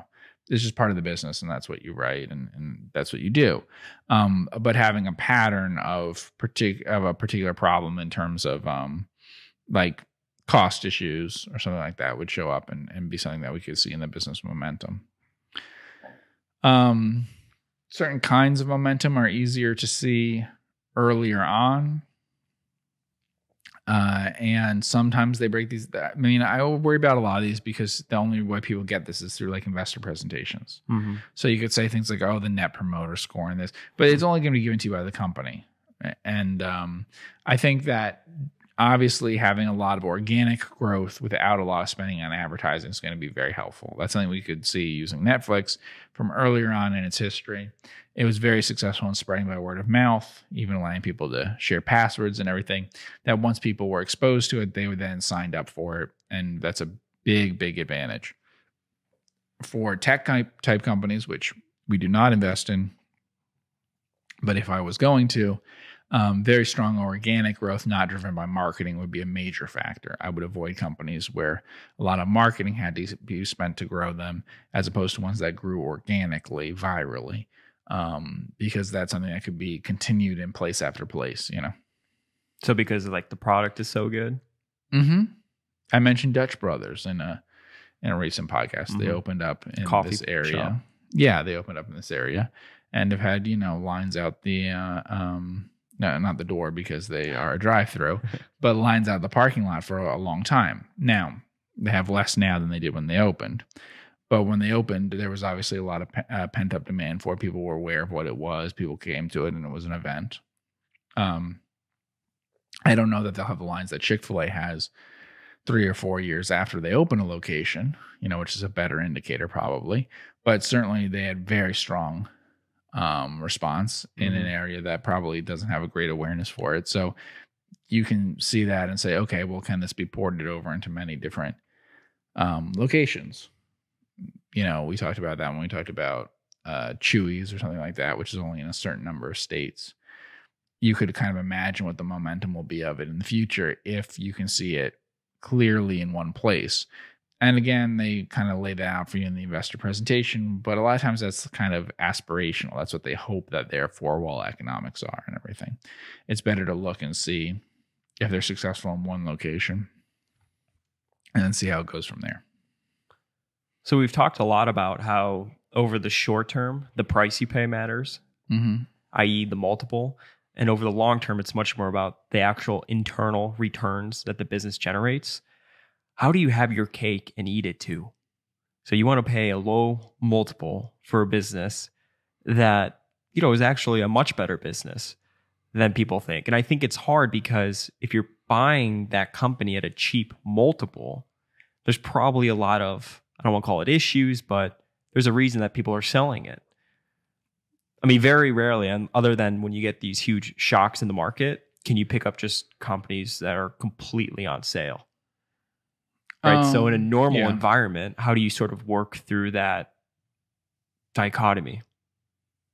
Well, uh, some of it is the attractiveness of the industry and the willingness of investors to participate in that industry. So trying to find companies that are what Peter Lynch would talk about, fast growers and slow growing industries. Let's try um, Alphabet. Let's look at Alphabet and see if I can given it. Why did they change their name to Alphabet? It's like Facebook going to Meta. I could see that they want to be branded, but why did? Is it because they want to be more of like a holding company that invests in all these other things? That is one possible reason. Yeah. yeah. The other possible reason is, of course, um, regulatory. Ah. Mm-hmm. So if you're a regulated company that might have negative perceptions of your company, obviously you change the name of your company to further remove it from the product that you're making to protect the product and to have people maintain good associations with the product while having anything that happens in public have to happen with a, a company that has a negative perception to their name. You know, I see. So like the FTC is criticizing Alphabet. Right. People want to associate with Google. Got it. Yeah. Got it. Got it. Um, you know, and so if you appear before Congress, you're CEO of Alphabet or whatever. You know? yeah. Um, that sort of thing. That might be part of it too. But uh, yeah, I think it was a holding company thing that they wanted to do. Um, so this is an interesting one because there's a lot of evidence I think that their core business is very good, um, and that their investments and other things haven't been as great. But if you see, you have um, revenue growth is very high, EPS growth is a bit slower. Um, we talked about over the counter market, so let's do OTCM. So in this case, revenue growth was 21%, earnings per share growth was 22%. In the case of over the counter markets, revenue growth 12.5%, EPS 19%. Um, so a bit slower, right? Um, but throughout much of that period, it was cheaper than Google, than Alphabet. However, not so much anymore. Um, but that was because it's a less. It could be because it's a less well-known company. It could be because it's small, whatever. But there's plenty of small companies that are very high priced. It's more likely that people, um, it's not as exciting an industry to be in. Mm. So, you know, that's a good indication of that. Um, so that's why we look at overlooked stocks, but that also just is true in general of industries that the same company with the same growth in a um, industry that's less attractive to people um, is going to have, you know, you're going to be able to get a better price. We've talked about that certainly before with, um, certainly it's true, very, very true in insurance and banking. So you can find growth stocks in insurance and banking that are priced like not growth stocks because those aren't growth industries and they don't attract growth investors.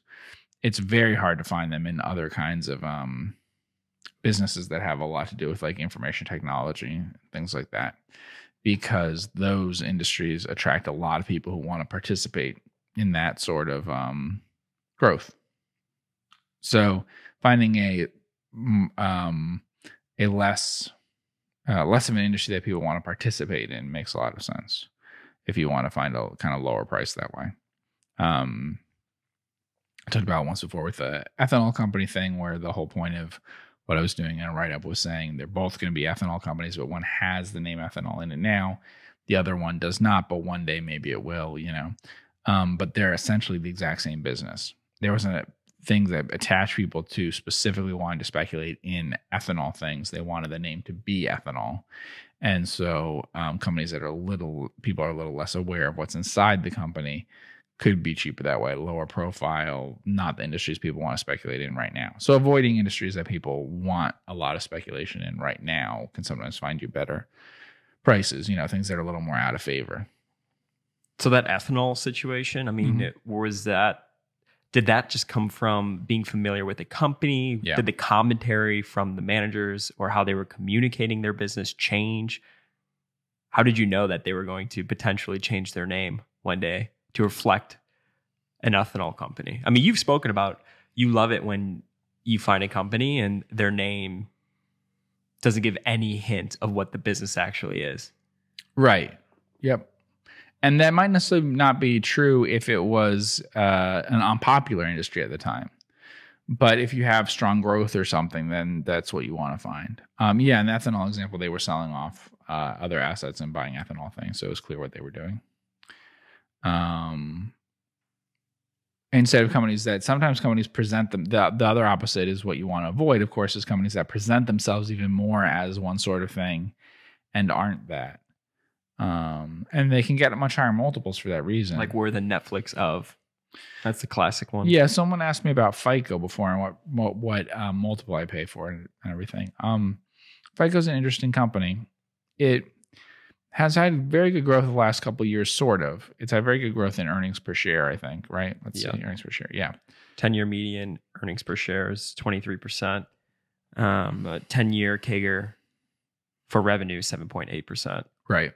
Um, however, from like so, for instance, uh, earnings per share growth. What's the earnings per share growth since the so 2019 it was up 50 percent, 2020 25 percent, uh, and then 2021 70 percent. However, revenue growth was only 16 percent, 12 percent, two percent, which is basically in line with what it had been for a long time. It's it's less stable, but it's actually not that different from the eight percent revenue total that they had before. Um, uh, in terms of 10 year growth in revenue. Uh, so it, that's an interesting example because so earnings have gone up a bunch. So that's something for people to be interested in. But it it has slightly presented itself to the public a little differently than it did 10 years ago or so. When I was talking about it, talking about buying it and and all of that, which uh, you know I did buy back then, um, a little bit more than 10 years ago actually, and uh, that may result in it having a higher multiple than it had before. Uh, because it presents as more itself more in line with software as a service, which it's doing more of, is offering more, um, and that may change its actual business where it offers more on a um, subscription basis than it does on a per transaction basis, I guess you could say. Although I don't know how big the difference is, you know, because they're pretty big relationships. Um, and then it also presents itself more based on the idea of the data stuff of predictive analytics, but that's always been something that they've always done. How different is the different is the business really, and a lot of the operating profit still comes from the same business, the scoring business, and less so from the other parts of the business that they talk a little bit more about. But they've sort of present themselves in a way now that maybe is a little more attractive to getting investors interested in it from the last three years or so than it was 10 years ago. I don't think and and and some of that is the company's actually changed and the world has changed. Um, but some of it is also just how you choose to present yourself. So it, it may get more interest from people than if they uh, presented themselves as, um, if you know, as a company that serves the financial services industry in the United States and grows at about you know the rates that those things grow at. Do you remember the multiple you paid for FICO? Paid about ten times free cash flow. Um, it goes back a little bit earlier than where this is, probably about a year or so earlier than where this ends. Um, it's possible it was. I don't think it was much more than that. Um, so I mean, were I there issues at the company? Well, I mean, we just had a so out of two, credit 2008 con- sure. contraction. Yeah. So I, I don't think that there's been much growth in the company to be completely. I mean, they they've done some other things, but I, I think that there's relatively little growth in the last 10 years other than cyclical growth. Um, their market share was huge 10 years ago. It's huge today. Uh, I, I don't think that underlying there's much growth in anything other than that. But there's been a recovery in credit things and in the number of transactions that would use FICO scores of 8% or something a year. That sounds reasonable. Um, they've expanded to some slightly different things. But um, in terms of earnings per share, they've used their money to buy back stock and, and done things like that. So that has definitely changed things. Um,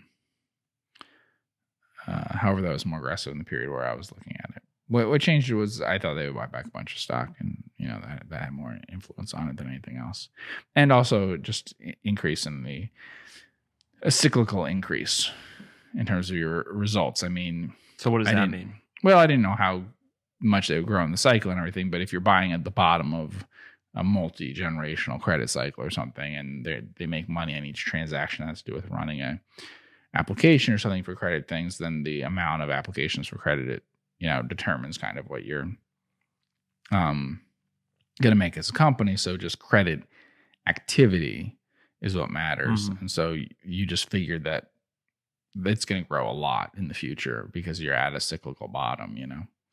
Um, if you try to kind of pick the point at which things seem the darkest in terms of the cycle, then you would expect a big um, increase from from that, and so that's why I did it back then.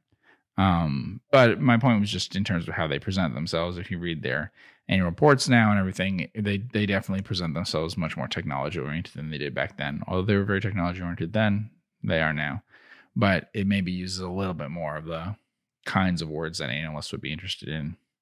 I think they use um, dollar based retention rates, for instance, and I don't remember them doing anything like that 10 years ago. Like they'll say this amount of our sales is reoccurring. What does that mean? Yeah. Got it. yeah. So they'll say things like we retained 106% of our dollar on a dollar basis, meaning that we lost so so maybe we retain we lost 5% of our clients, but we raised prices by 10% or something. Mhm. So, given a certain client, how much more money do we make than we did the year before? We make 6% more or something. You know, a lot of these kinds of companies may present things that way to show that their retention rates are higher than they otherwise would be because the traditional way of doing a retention rate is whether you retain the customer, not whether you retain the total amount of dollars. If the dollars increases faster than the customers, then in a sense you're retained uh, your your retained revenue, the revenue that you have on a recurring basis, uh, goes up over time, and that's something that was very people were very big on recurring revenue in the last ten years. So companies that use those kinds of words might be able to get higher um, valuations on their stock. So value stock or value trap. The one company that a lot of people like to ask about in recent times, Meta Platforms, Facebook. Yeah, I don't know anything about Facebook. I always saw the numbers look great, and I don't know why it's down and everything. But maybe culturally, people are very aware of why it should be down, and they have a good understanding of it. I'm not sure. Because if you look at this, I mean, you look at their revenue growth, you look at their gross profit growth, you look at everything. To me, unless like what you just said, there's some sort of overshadowing narrative that's tainting the company. Um, yeah, it looks like uh, it's looking pretty cheap. Yeah, I mean, some of the narrative things, I guess, would be um, everything will be TikTok, right? Things like that. Um, it, people won't spend any time on Facebook. Um, privacy things will change so that Facebook's ads will not be as effective. Uh, they're not as popular with younger people as they are with older people. Do you think it's easier to judge a value stock from a value trap out of like a cyclical bottom as it relates to that example you just Sure. gave with So- FICO, Right. So a major issue. as opposed to just like everything you just worded. Oh, privacy, TikTok, their ads aren't going to be as effective. With FICO, you're like, oh, we just came out of a huge credit crunch. hmm But there, but there may be people who believe that the FICO score will be replaced by something else. Um, I, I guess so. I'm not sure. I mean, I don't know. It, Meta doesn't seem like it's that difficult to figure out that way. Now they are. I think one thing that is difficult is that they're deciding to spend a ton of money on something else. Mhm.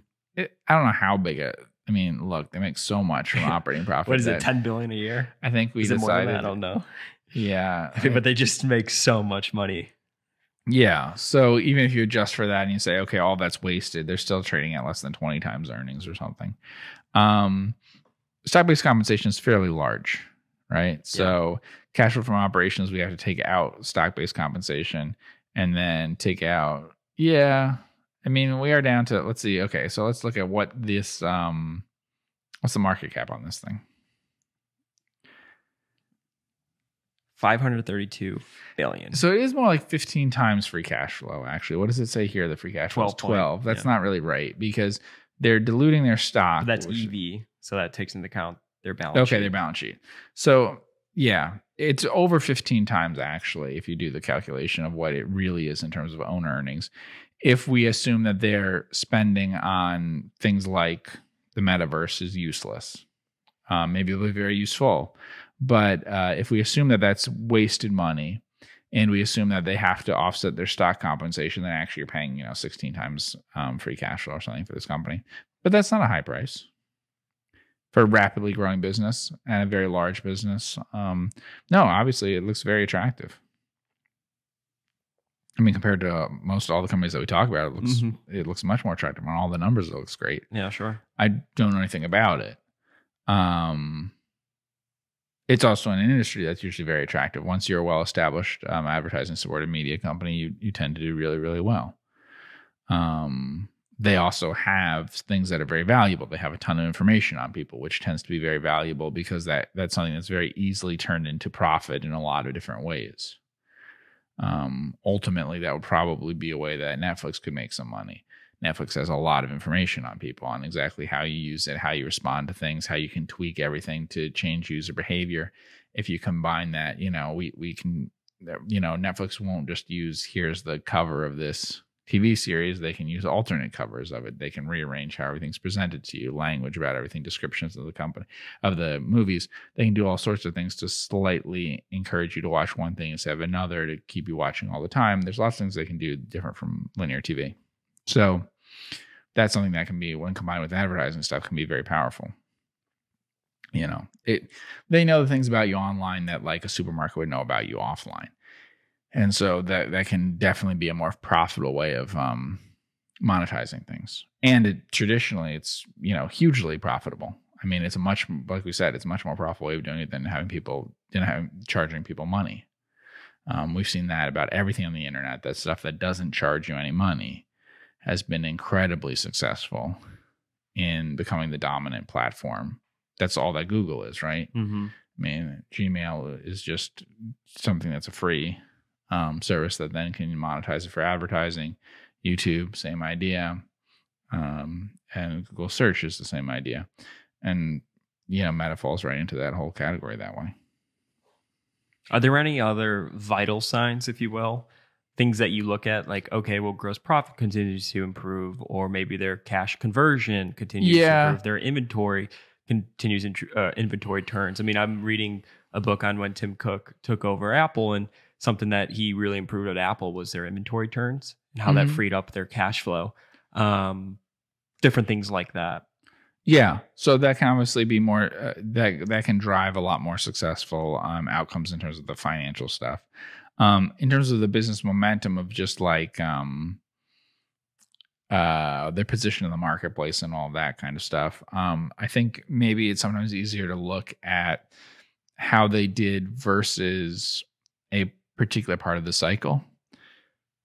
So I kind of mentioned in another one, uh, the podcast that we did, Frontdoor. And it's not that I'm against Frontdoor.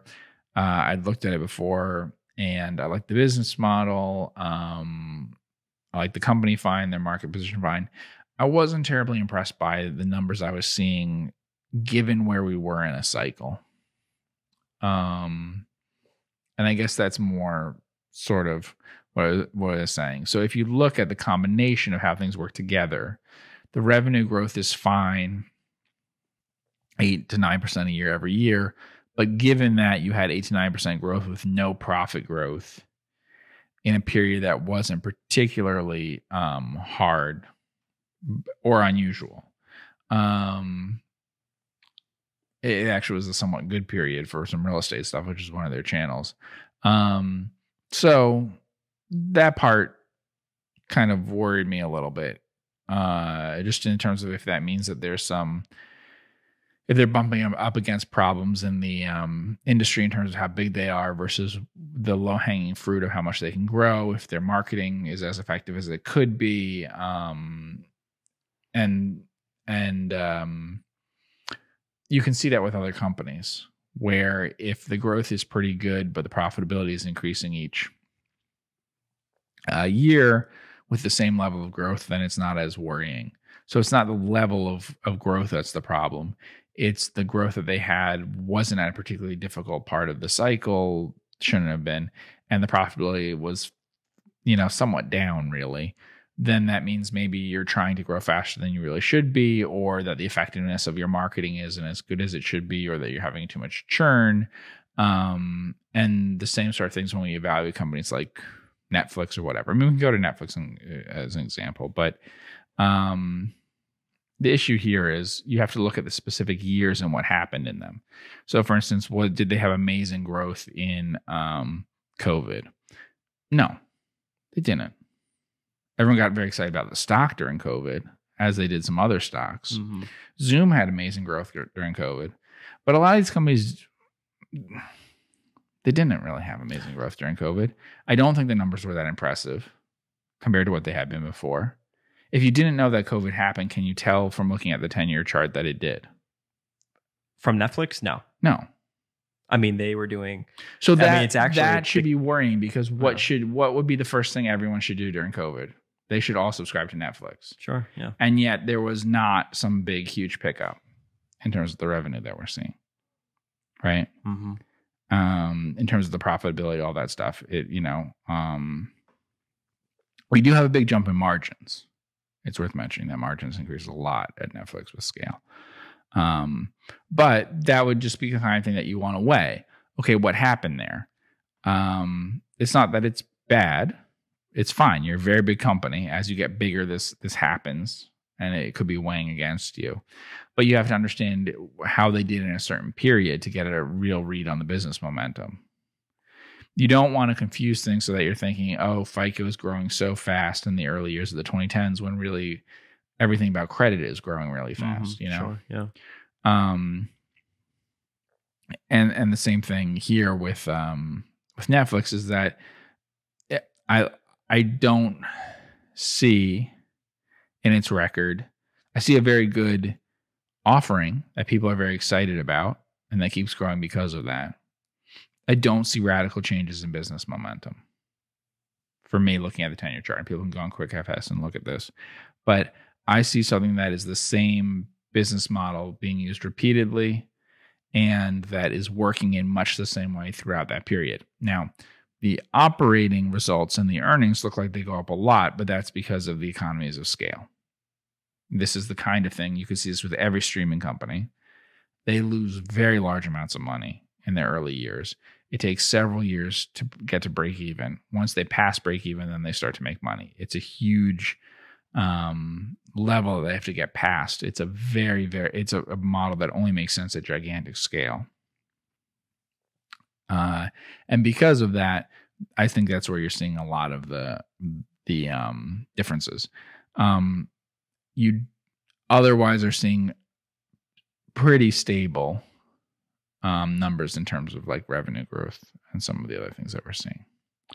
So I don't see a radical change in business momentum, but I don't see anything real slowing in business Mhm. momentum. I was going to say, I mean, is that good enough at the certain price where you have a, a, a pretty good amount of revenue? I, I would classify that as, you know, high. I get it through COVID, you would have thought differently, Yes, but it's excellent. EPS, no, it's it's- excellent. yeah. Okay. the difference that I have with net, say Netflix versus Meta, my only concerns with that are not a business momentum concern; it's competitive positioning concern. Meta is in businesses in which you get free content from people who are willing to give it over to you, um, and they they get it.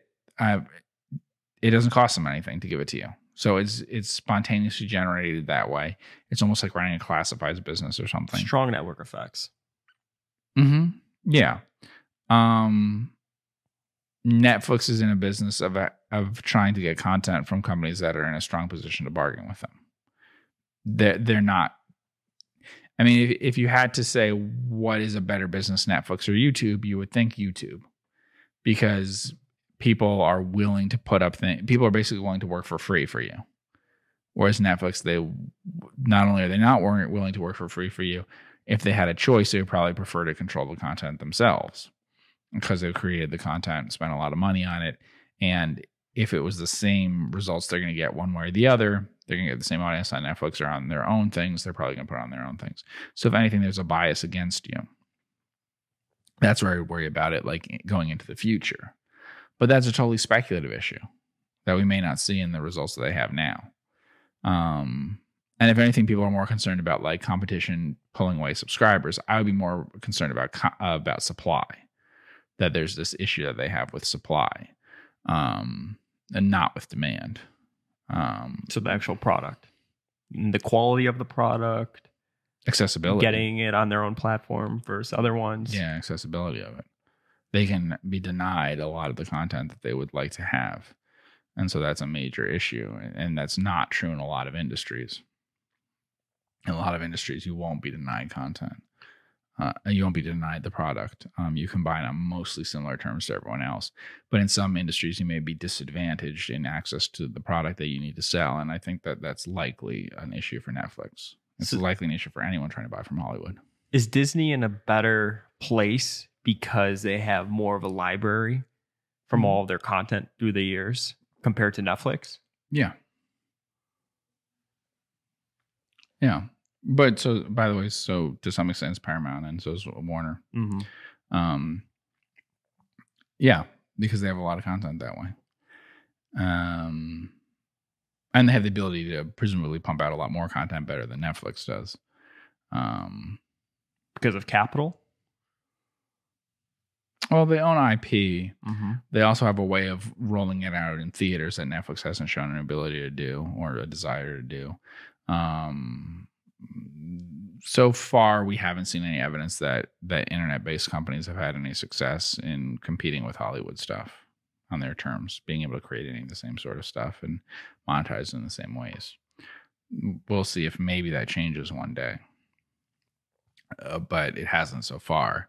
And so I think that given the amount of money you're putting into some of these things, the returns that you're getting in terms of um, the stuff that you own that you could use in the future is not so great.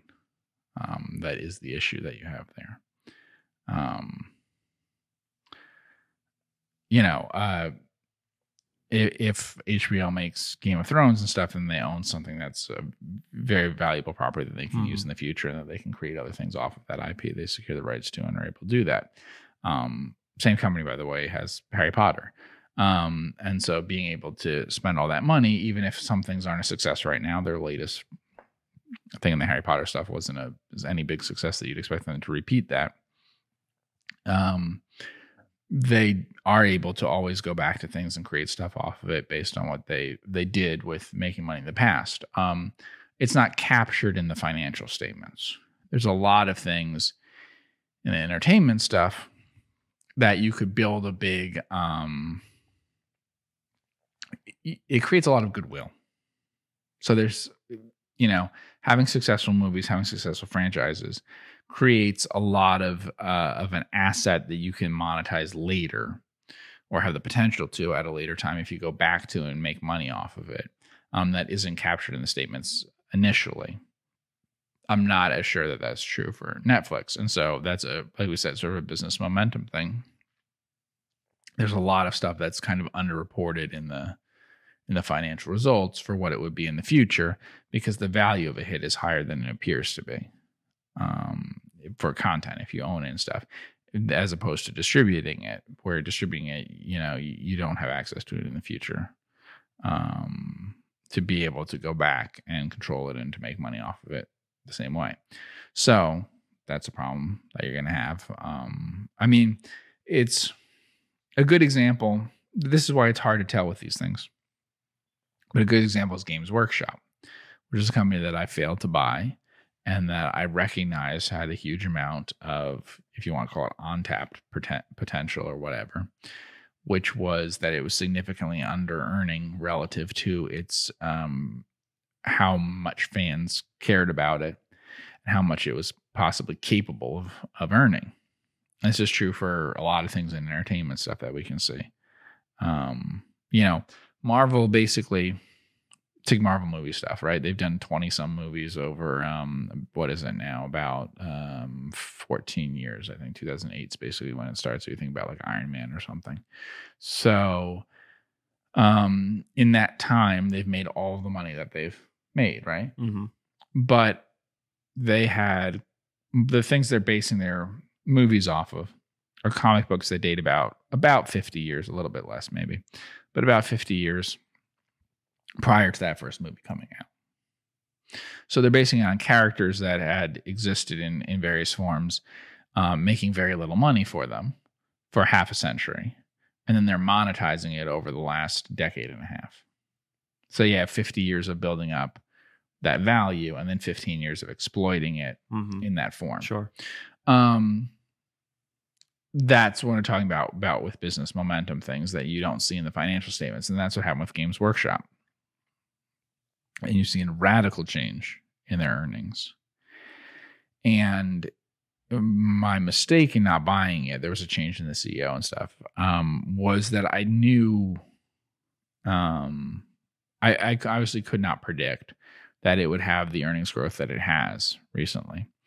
But I did, if you ask me what company is most under earning its potential, it was Games Workshop. Mhm. And there wasn't any question about it that it was Games Workshop.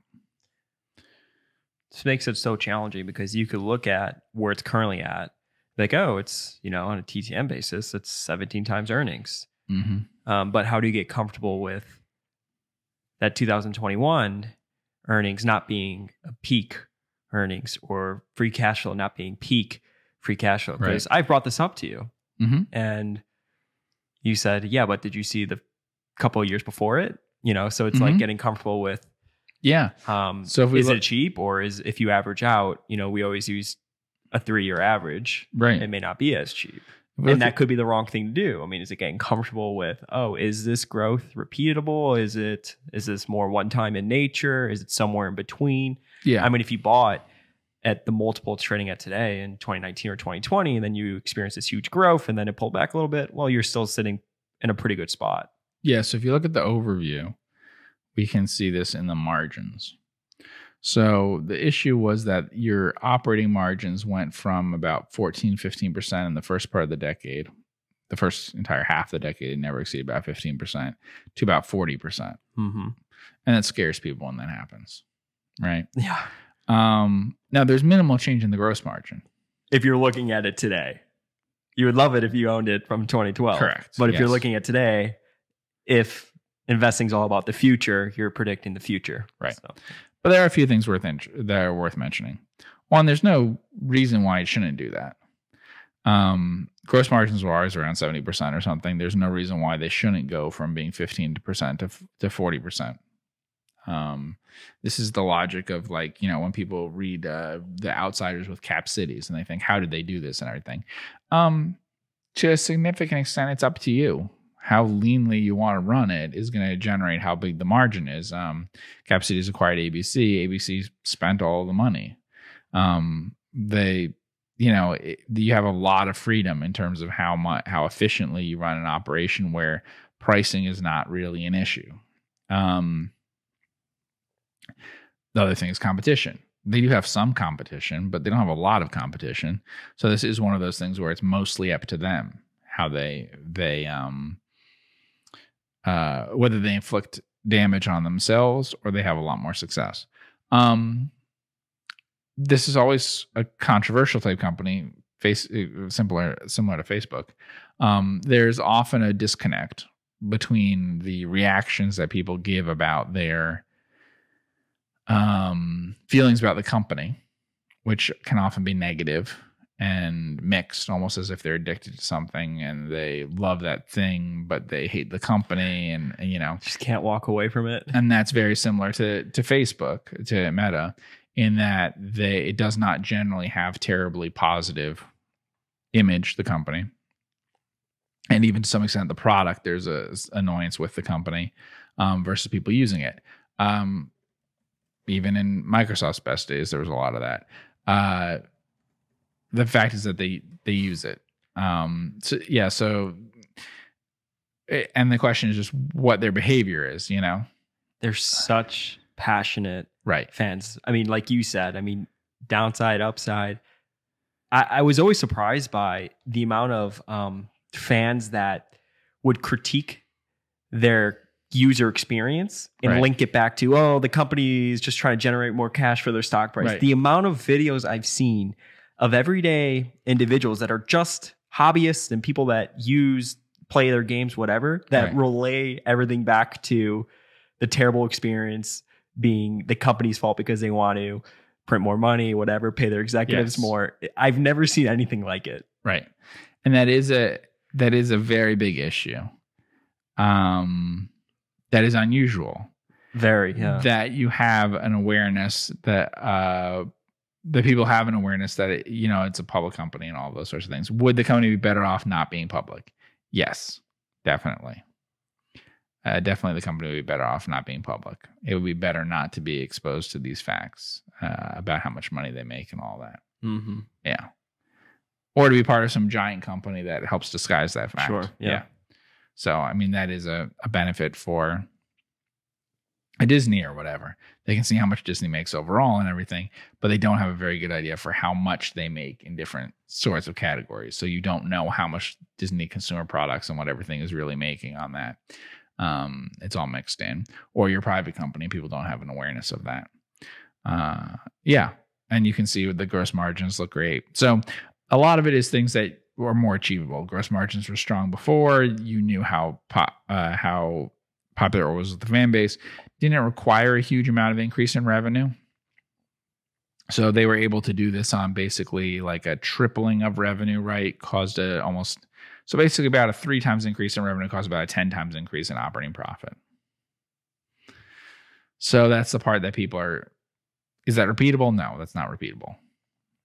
Um but like I said, it's something that if you looked at the company and tried to understand it, I definitely thought prior to this inflection where you started having a really big increase in, in earnings per share and everything, it was undermanaged. It was underutilizing um, its potential. Um, but there's other companies that are like that. We could do, uh, um, what is it, WWE? Oh, they've been in the news lately. Yeah. He stepped down as, I believe, temporary. Yeah. Um, so this was one that was always debated because it's another one where the possibility to earn a lot more money definitely seemed like it was there. Um, it doesn't have the same record as Games Workshop, which is Warhammer. Um, this is World Wrestling. Um, so Big WWE fan. Uh, no. um, but finding other ways to monetize it. And so it's something that you see in terms of the intellectual property, in terms of the fan base. And you can look at that and say, okay, can they convert that into financial results? That's often the same thing that we see, honestly, in the early days of the Facebook and um, the Googles and the uh, YouTube and all of that. You have something that you realize is got the audience, right? And then when you realize, okay, it's attractive to advertisers, then we have a business model that could be really successful. Uh, we already have in place these other things.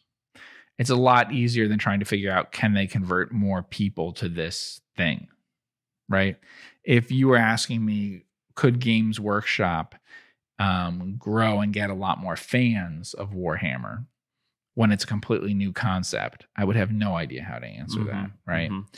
But if you're saying, given what the situation is in terms of the fan base, in terms of the property, in terms of what they've done over it, have been a period of decades by then. Um, can they turn this into money? And how much money can it be? That is easier to analyze when we talk about business momentum.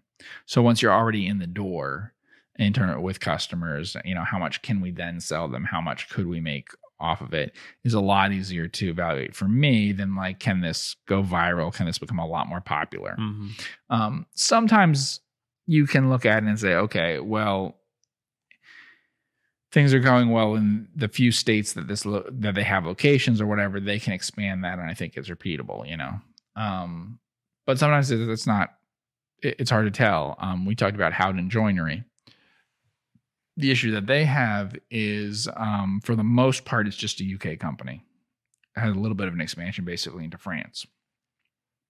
It's hard to know how repeatable their business model is and how successful it will be in different countries because you don't have a good it, it's further away from the consumer so you don't understand it as well you don't understand the differences in the building uh, for for builders in different countries and what that's like you don't understand a lot of those things. And so it can be harder to know can you repeat it somewhere else, but how repeatable is it? Yeah.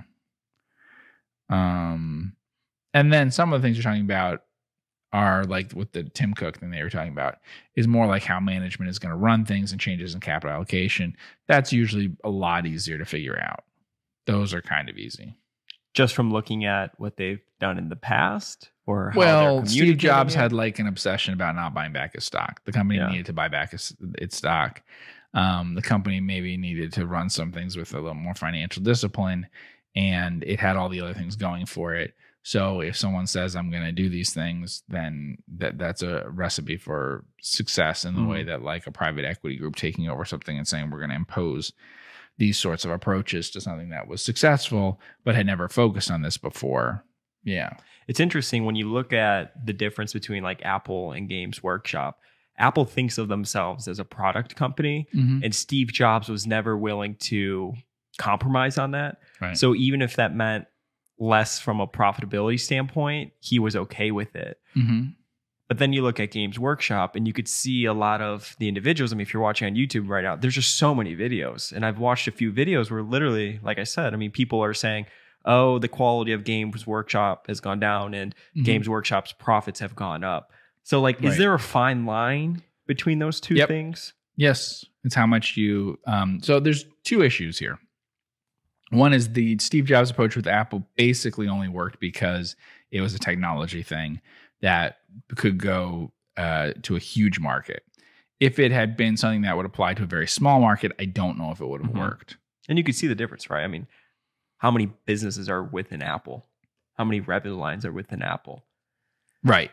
So if if Steve Jobs had been running Tandy Leather, would they have had the same yeah. success? Yeah. I don't know. I don't know that the same approach works. It's certainly one if if Amazon, if you took an Amazon approach to a company like that, doesn't make sense when you have a small market like that. Um, but uh, there is the trade off, like you said, with Games Workshop. Yeah, because it's a very niche market and there's nothing they, they can do about it. The, the reason why the, they have that problem is that it requires a high degree of buy-in in terms of time and dedication to it. It has a high sort of um, um, Like threshold that you have to get over to get into it, right? Anything in general has that with fantasy and science fiction and whatever sorts of things versus some things that are more accessible. Now, once people do that, you might be able to reach a wide audience if you can get people to buy into that. Um, we just talked about Marvel things. Marvel did that very slowly.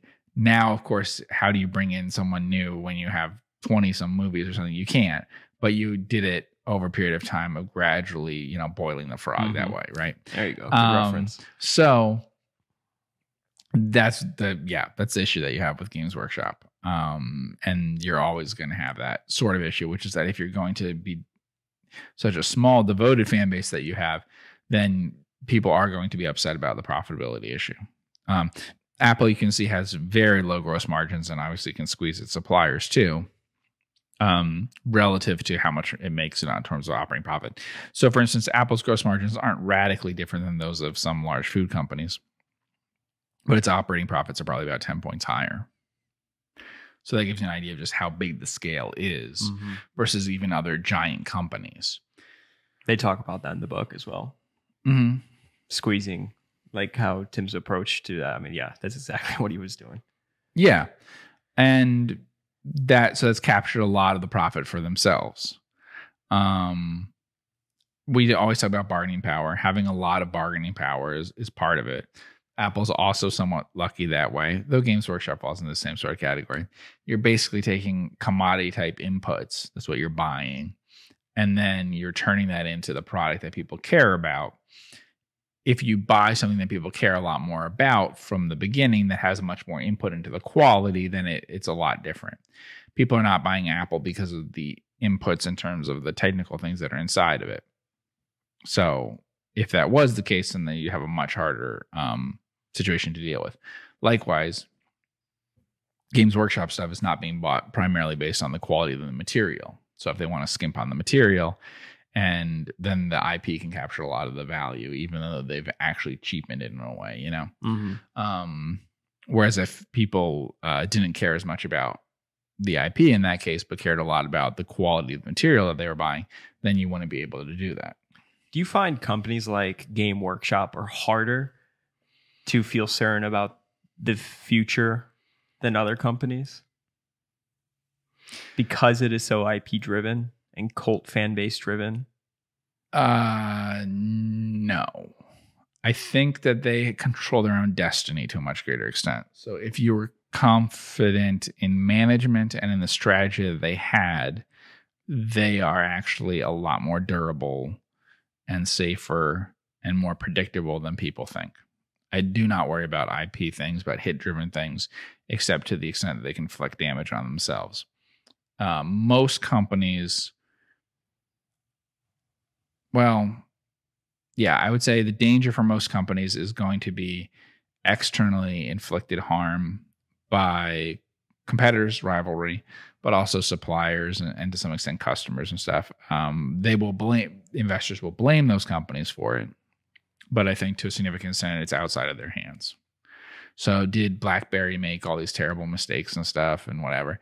I don't know. Mm-hmm. I'm not really sure that they did. Yeah, that's a good point. You know, looking back on it, people will say what everything that Palm did wrong and BlackBerry did Yeah. wrong, everything. They You can make the case, oh, should they have pulled back? But I mean, that's that's very hard to do. I mean, how many companies now are laying off employees because they just grew too fast? right. So, hire more employees. The the big problems I have with those is the opposite of the streaming thing, right? Mm-hmm. The scary thing about Palm, BlackBerry, whatever, is there will be only one. The customer will not carry around an Apple phone and an Android phone. Yeah. Uh-huh. That's literally like a winner take all market. Right. And so that's that is when it's working, it's great. But when it, it fails, it will fail catastrophically. Uh, to some extent, that's always true with the Games Workshop thing, but I don't think that's true with the streaming things. I think if you run a streaming service very well, then what will happen? You'll be the second, the third, the fourth, but many people will have four. Mm-hmm. So you have a lot of it within your own control, and then it's a question of analyzing the organization. Um, Does a lot of that thought thought process come from well, how much do people pay for DirecTV or, or their whatever TV provider it is. How much does it cost to stream? If you have a bundle, it's not too far Well- off. Maybe a little bit more money, but not too crazy. We talked about Porter's five forces, right? yeah. A big one is substitution, right? So threat of substitutes. Threat of substitutes. What is the threat of a competitor coming in to offer the same product? Right. And what I think uh, a lot of people get wrong looking at it from a business perspective is they think that Peacock is a substitute for Paramount, is a substitute for Apple TV, is a substitute for Netflix. Now, in the overall macro sense of it, we group them all together. We could say that they're substitutes, that you use them to fill your time from one to the other, maybe.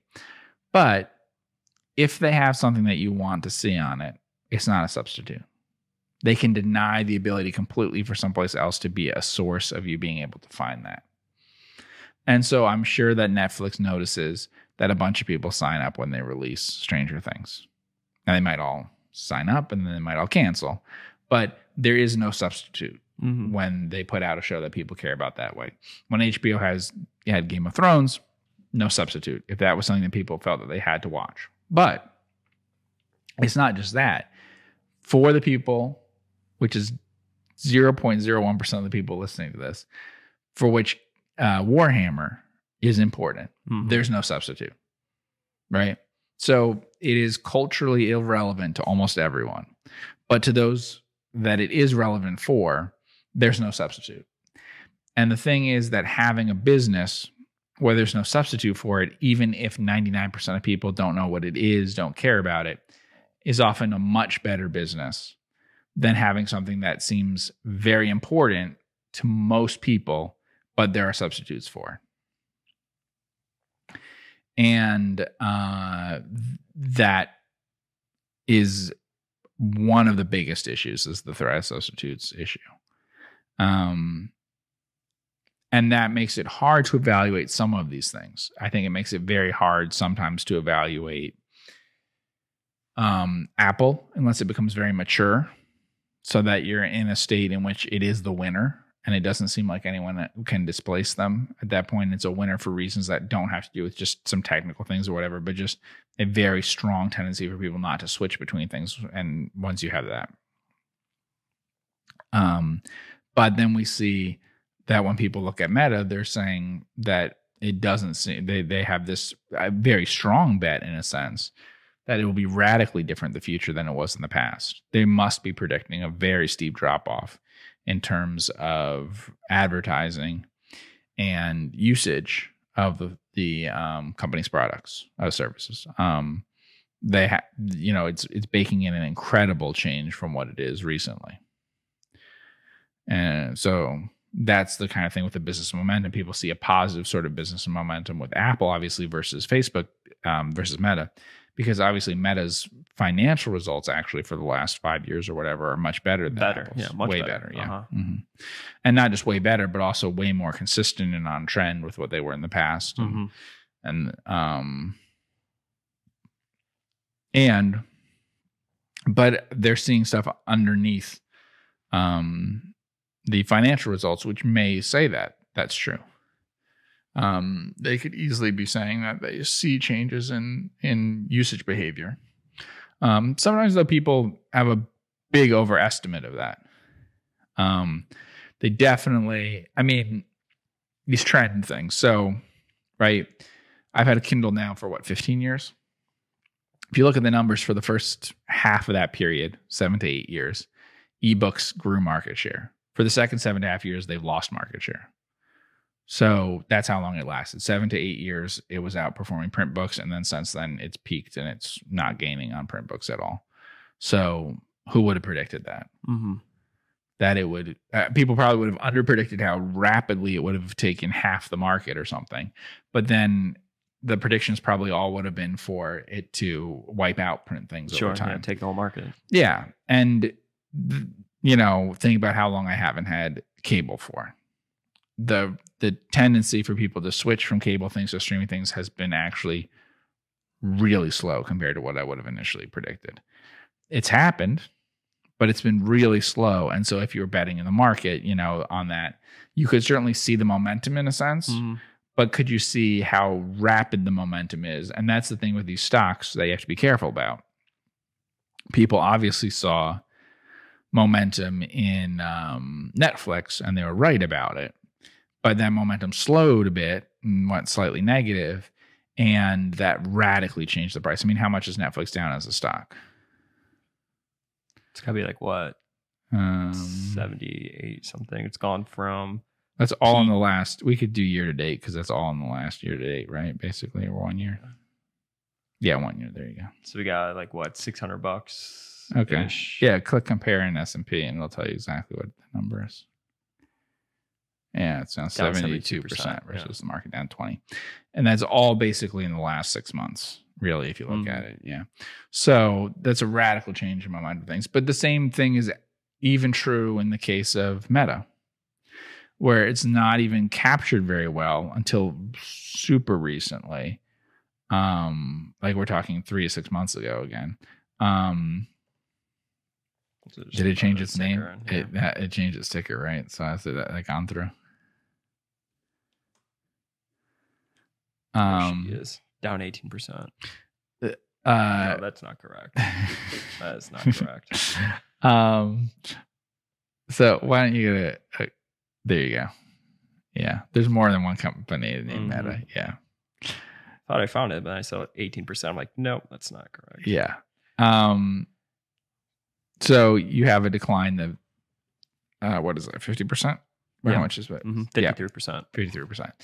And, and Netflix is 70%. Um, and those are with still very strong numbers. So it's even just the fear of a slowdown. hmm Uh, and now it's realized, but literally it's been realized for like six months. It's not Mhm. even like a year of it being clear that momentum has slowed significantly. But that gives you, at, let's, let's put Netflix aside because it's a little more complicated. Um, with Meta, it's actually a low multiple for a stock with the kind of growth and everything right, for its numbers. Yeah. Yeah. it's actually a really low multiple. So it contracted beyond being a somewhat premium price stock at one point to a growth value uh, stock um, to being something that's actually at a value type multiple. Um, it's gone below where the market would normally price something with that growth, just a generic stock that has those kinds of characteristics. So that's the problem with the momentum stuff. And presumably that could happen with Games Workshop, right? If it was priced too much into the this is a high quality business. Games Workshop is a pretty can you see the um, market cap stuff? Because it might really help if you see this to give an idea of how radically different. It's not just um yeah, can you do what is it? The Key ratios. key ratio. So it'll show you. We just have to look at the past 10 years probably. Um, market cap. So what was its market cap 10 years ago? 178 million. Right. Pounds. So Pounds. 200 some million dollars. It was a micro cap. And now it's at, you know, or it, it peaked or so at probably 4 billion. Yeah. So that's like 5 billion, over 5 billion US. Um, so you had something that was, went from being a microcap to being valued over 5 billion uh, dollars US. within 10 years. Yep, within 10 years. And obviously that exceeds the growth in the earnings, and the earnings, of course, exceed the growth in the revenue. It is fascinating that the revenue growth is only like 10% during that time period. Mhm. Yeah, but Um, that operating profit. Yeah, and and that is a a thing where you might catch up to it later as you see the financial results, right? So value investors do that a lot where once the financial results change, then they look into it. There are signs though, if we look at we can look at key ratios um or the overview is fine too. Yeah. Um yeah, like like look at returns. Um during the whole period, they were very high, even at the beginning. Return on invested capital you know, the reason why something that has only a 10% revenue growth rate has such high value creation is that return on invested capital in a bad year for this company was 40%. hmm So, um, many of the companies that we're talking about don't have that possibility because they don't have that kind of um, uh, uh, growth rates that way, uh, to creating that much value. If they have the same growth rate, it doesn't create as much value. So it was clear early on that way. They also had the traditional things that you'd see with a very strong company in terms of gross margin, right? Gross margin was some of the highest that any company would possibly have. And they also had the traditional thing with the large gap between gross margins and operating margins, which su- suggested that a huge economies of scale and or there could be greater efficiencies. So the product economics, I talk about this sometimes. The product economics were really excellent, even though the financial results were merely very good.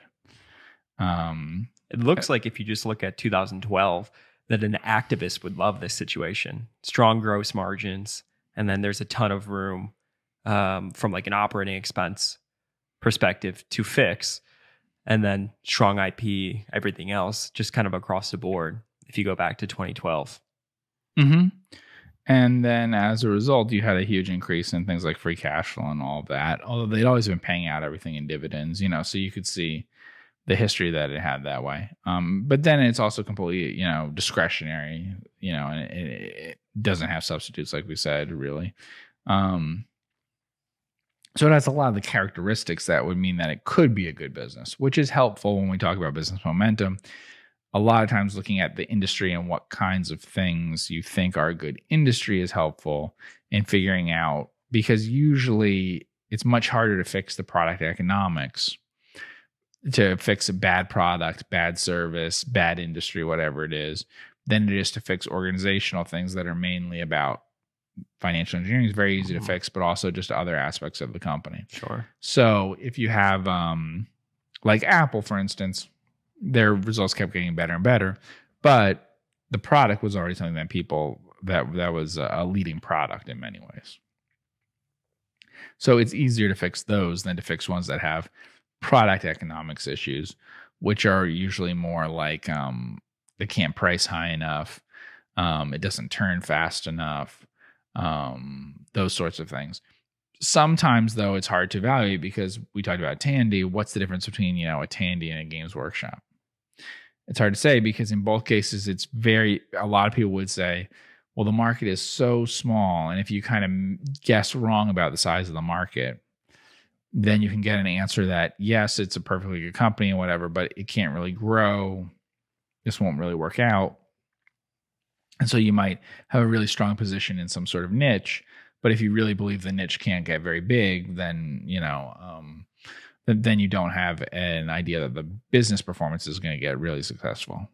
And because a lot of these things have to do with scale, we've said that a lot of times where it shows up first in things like the gross margin.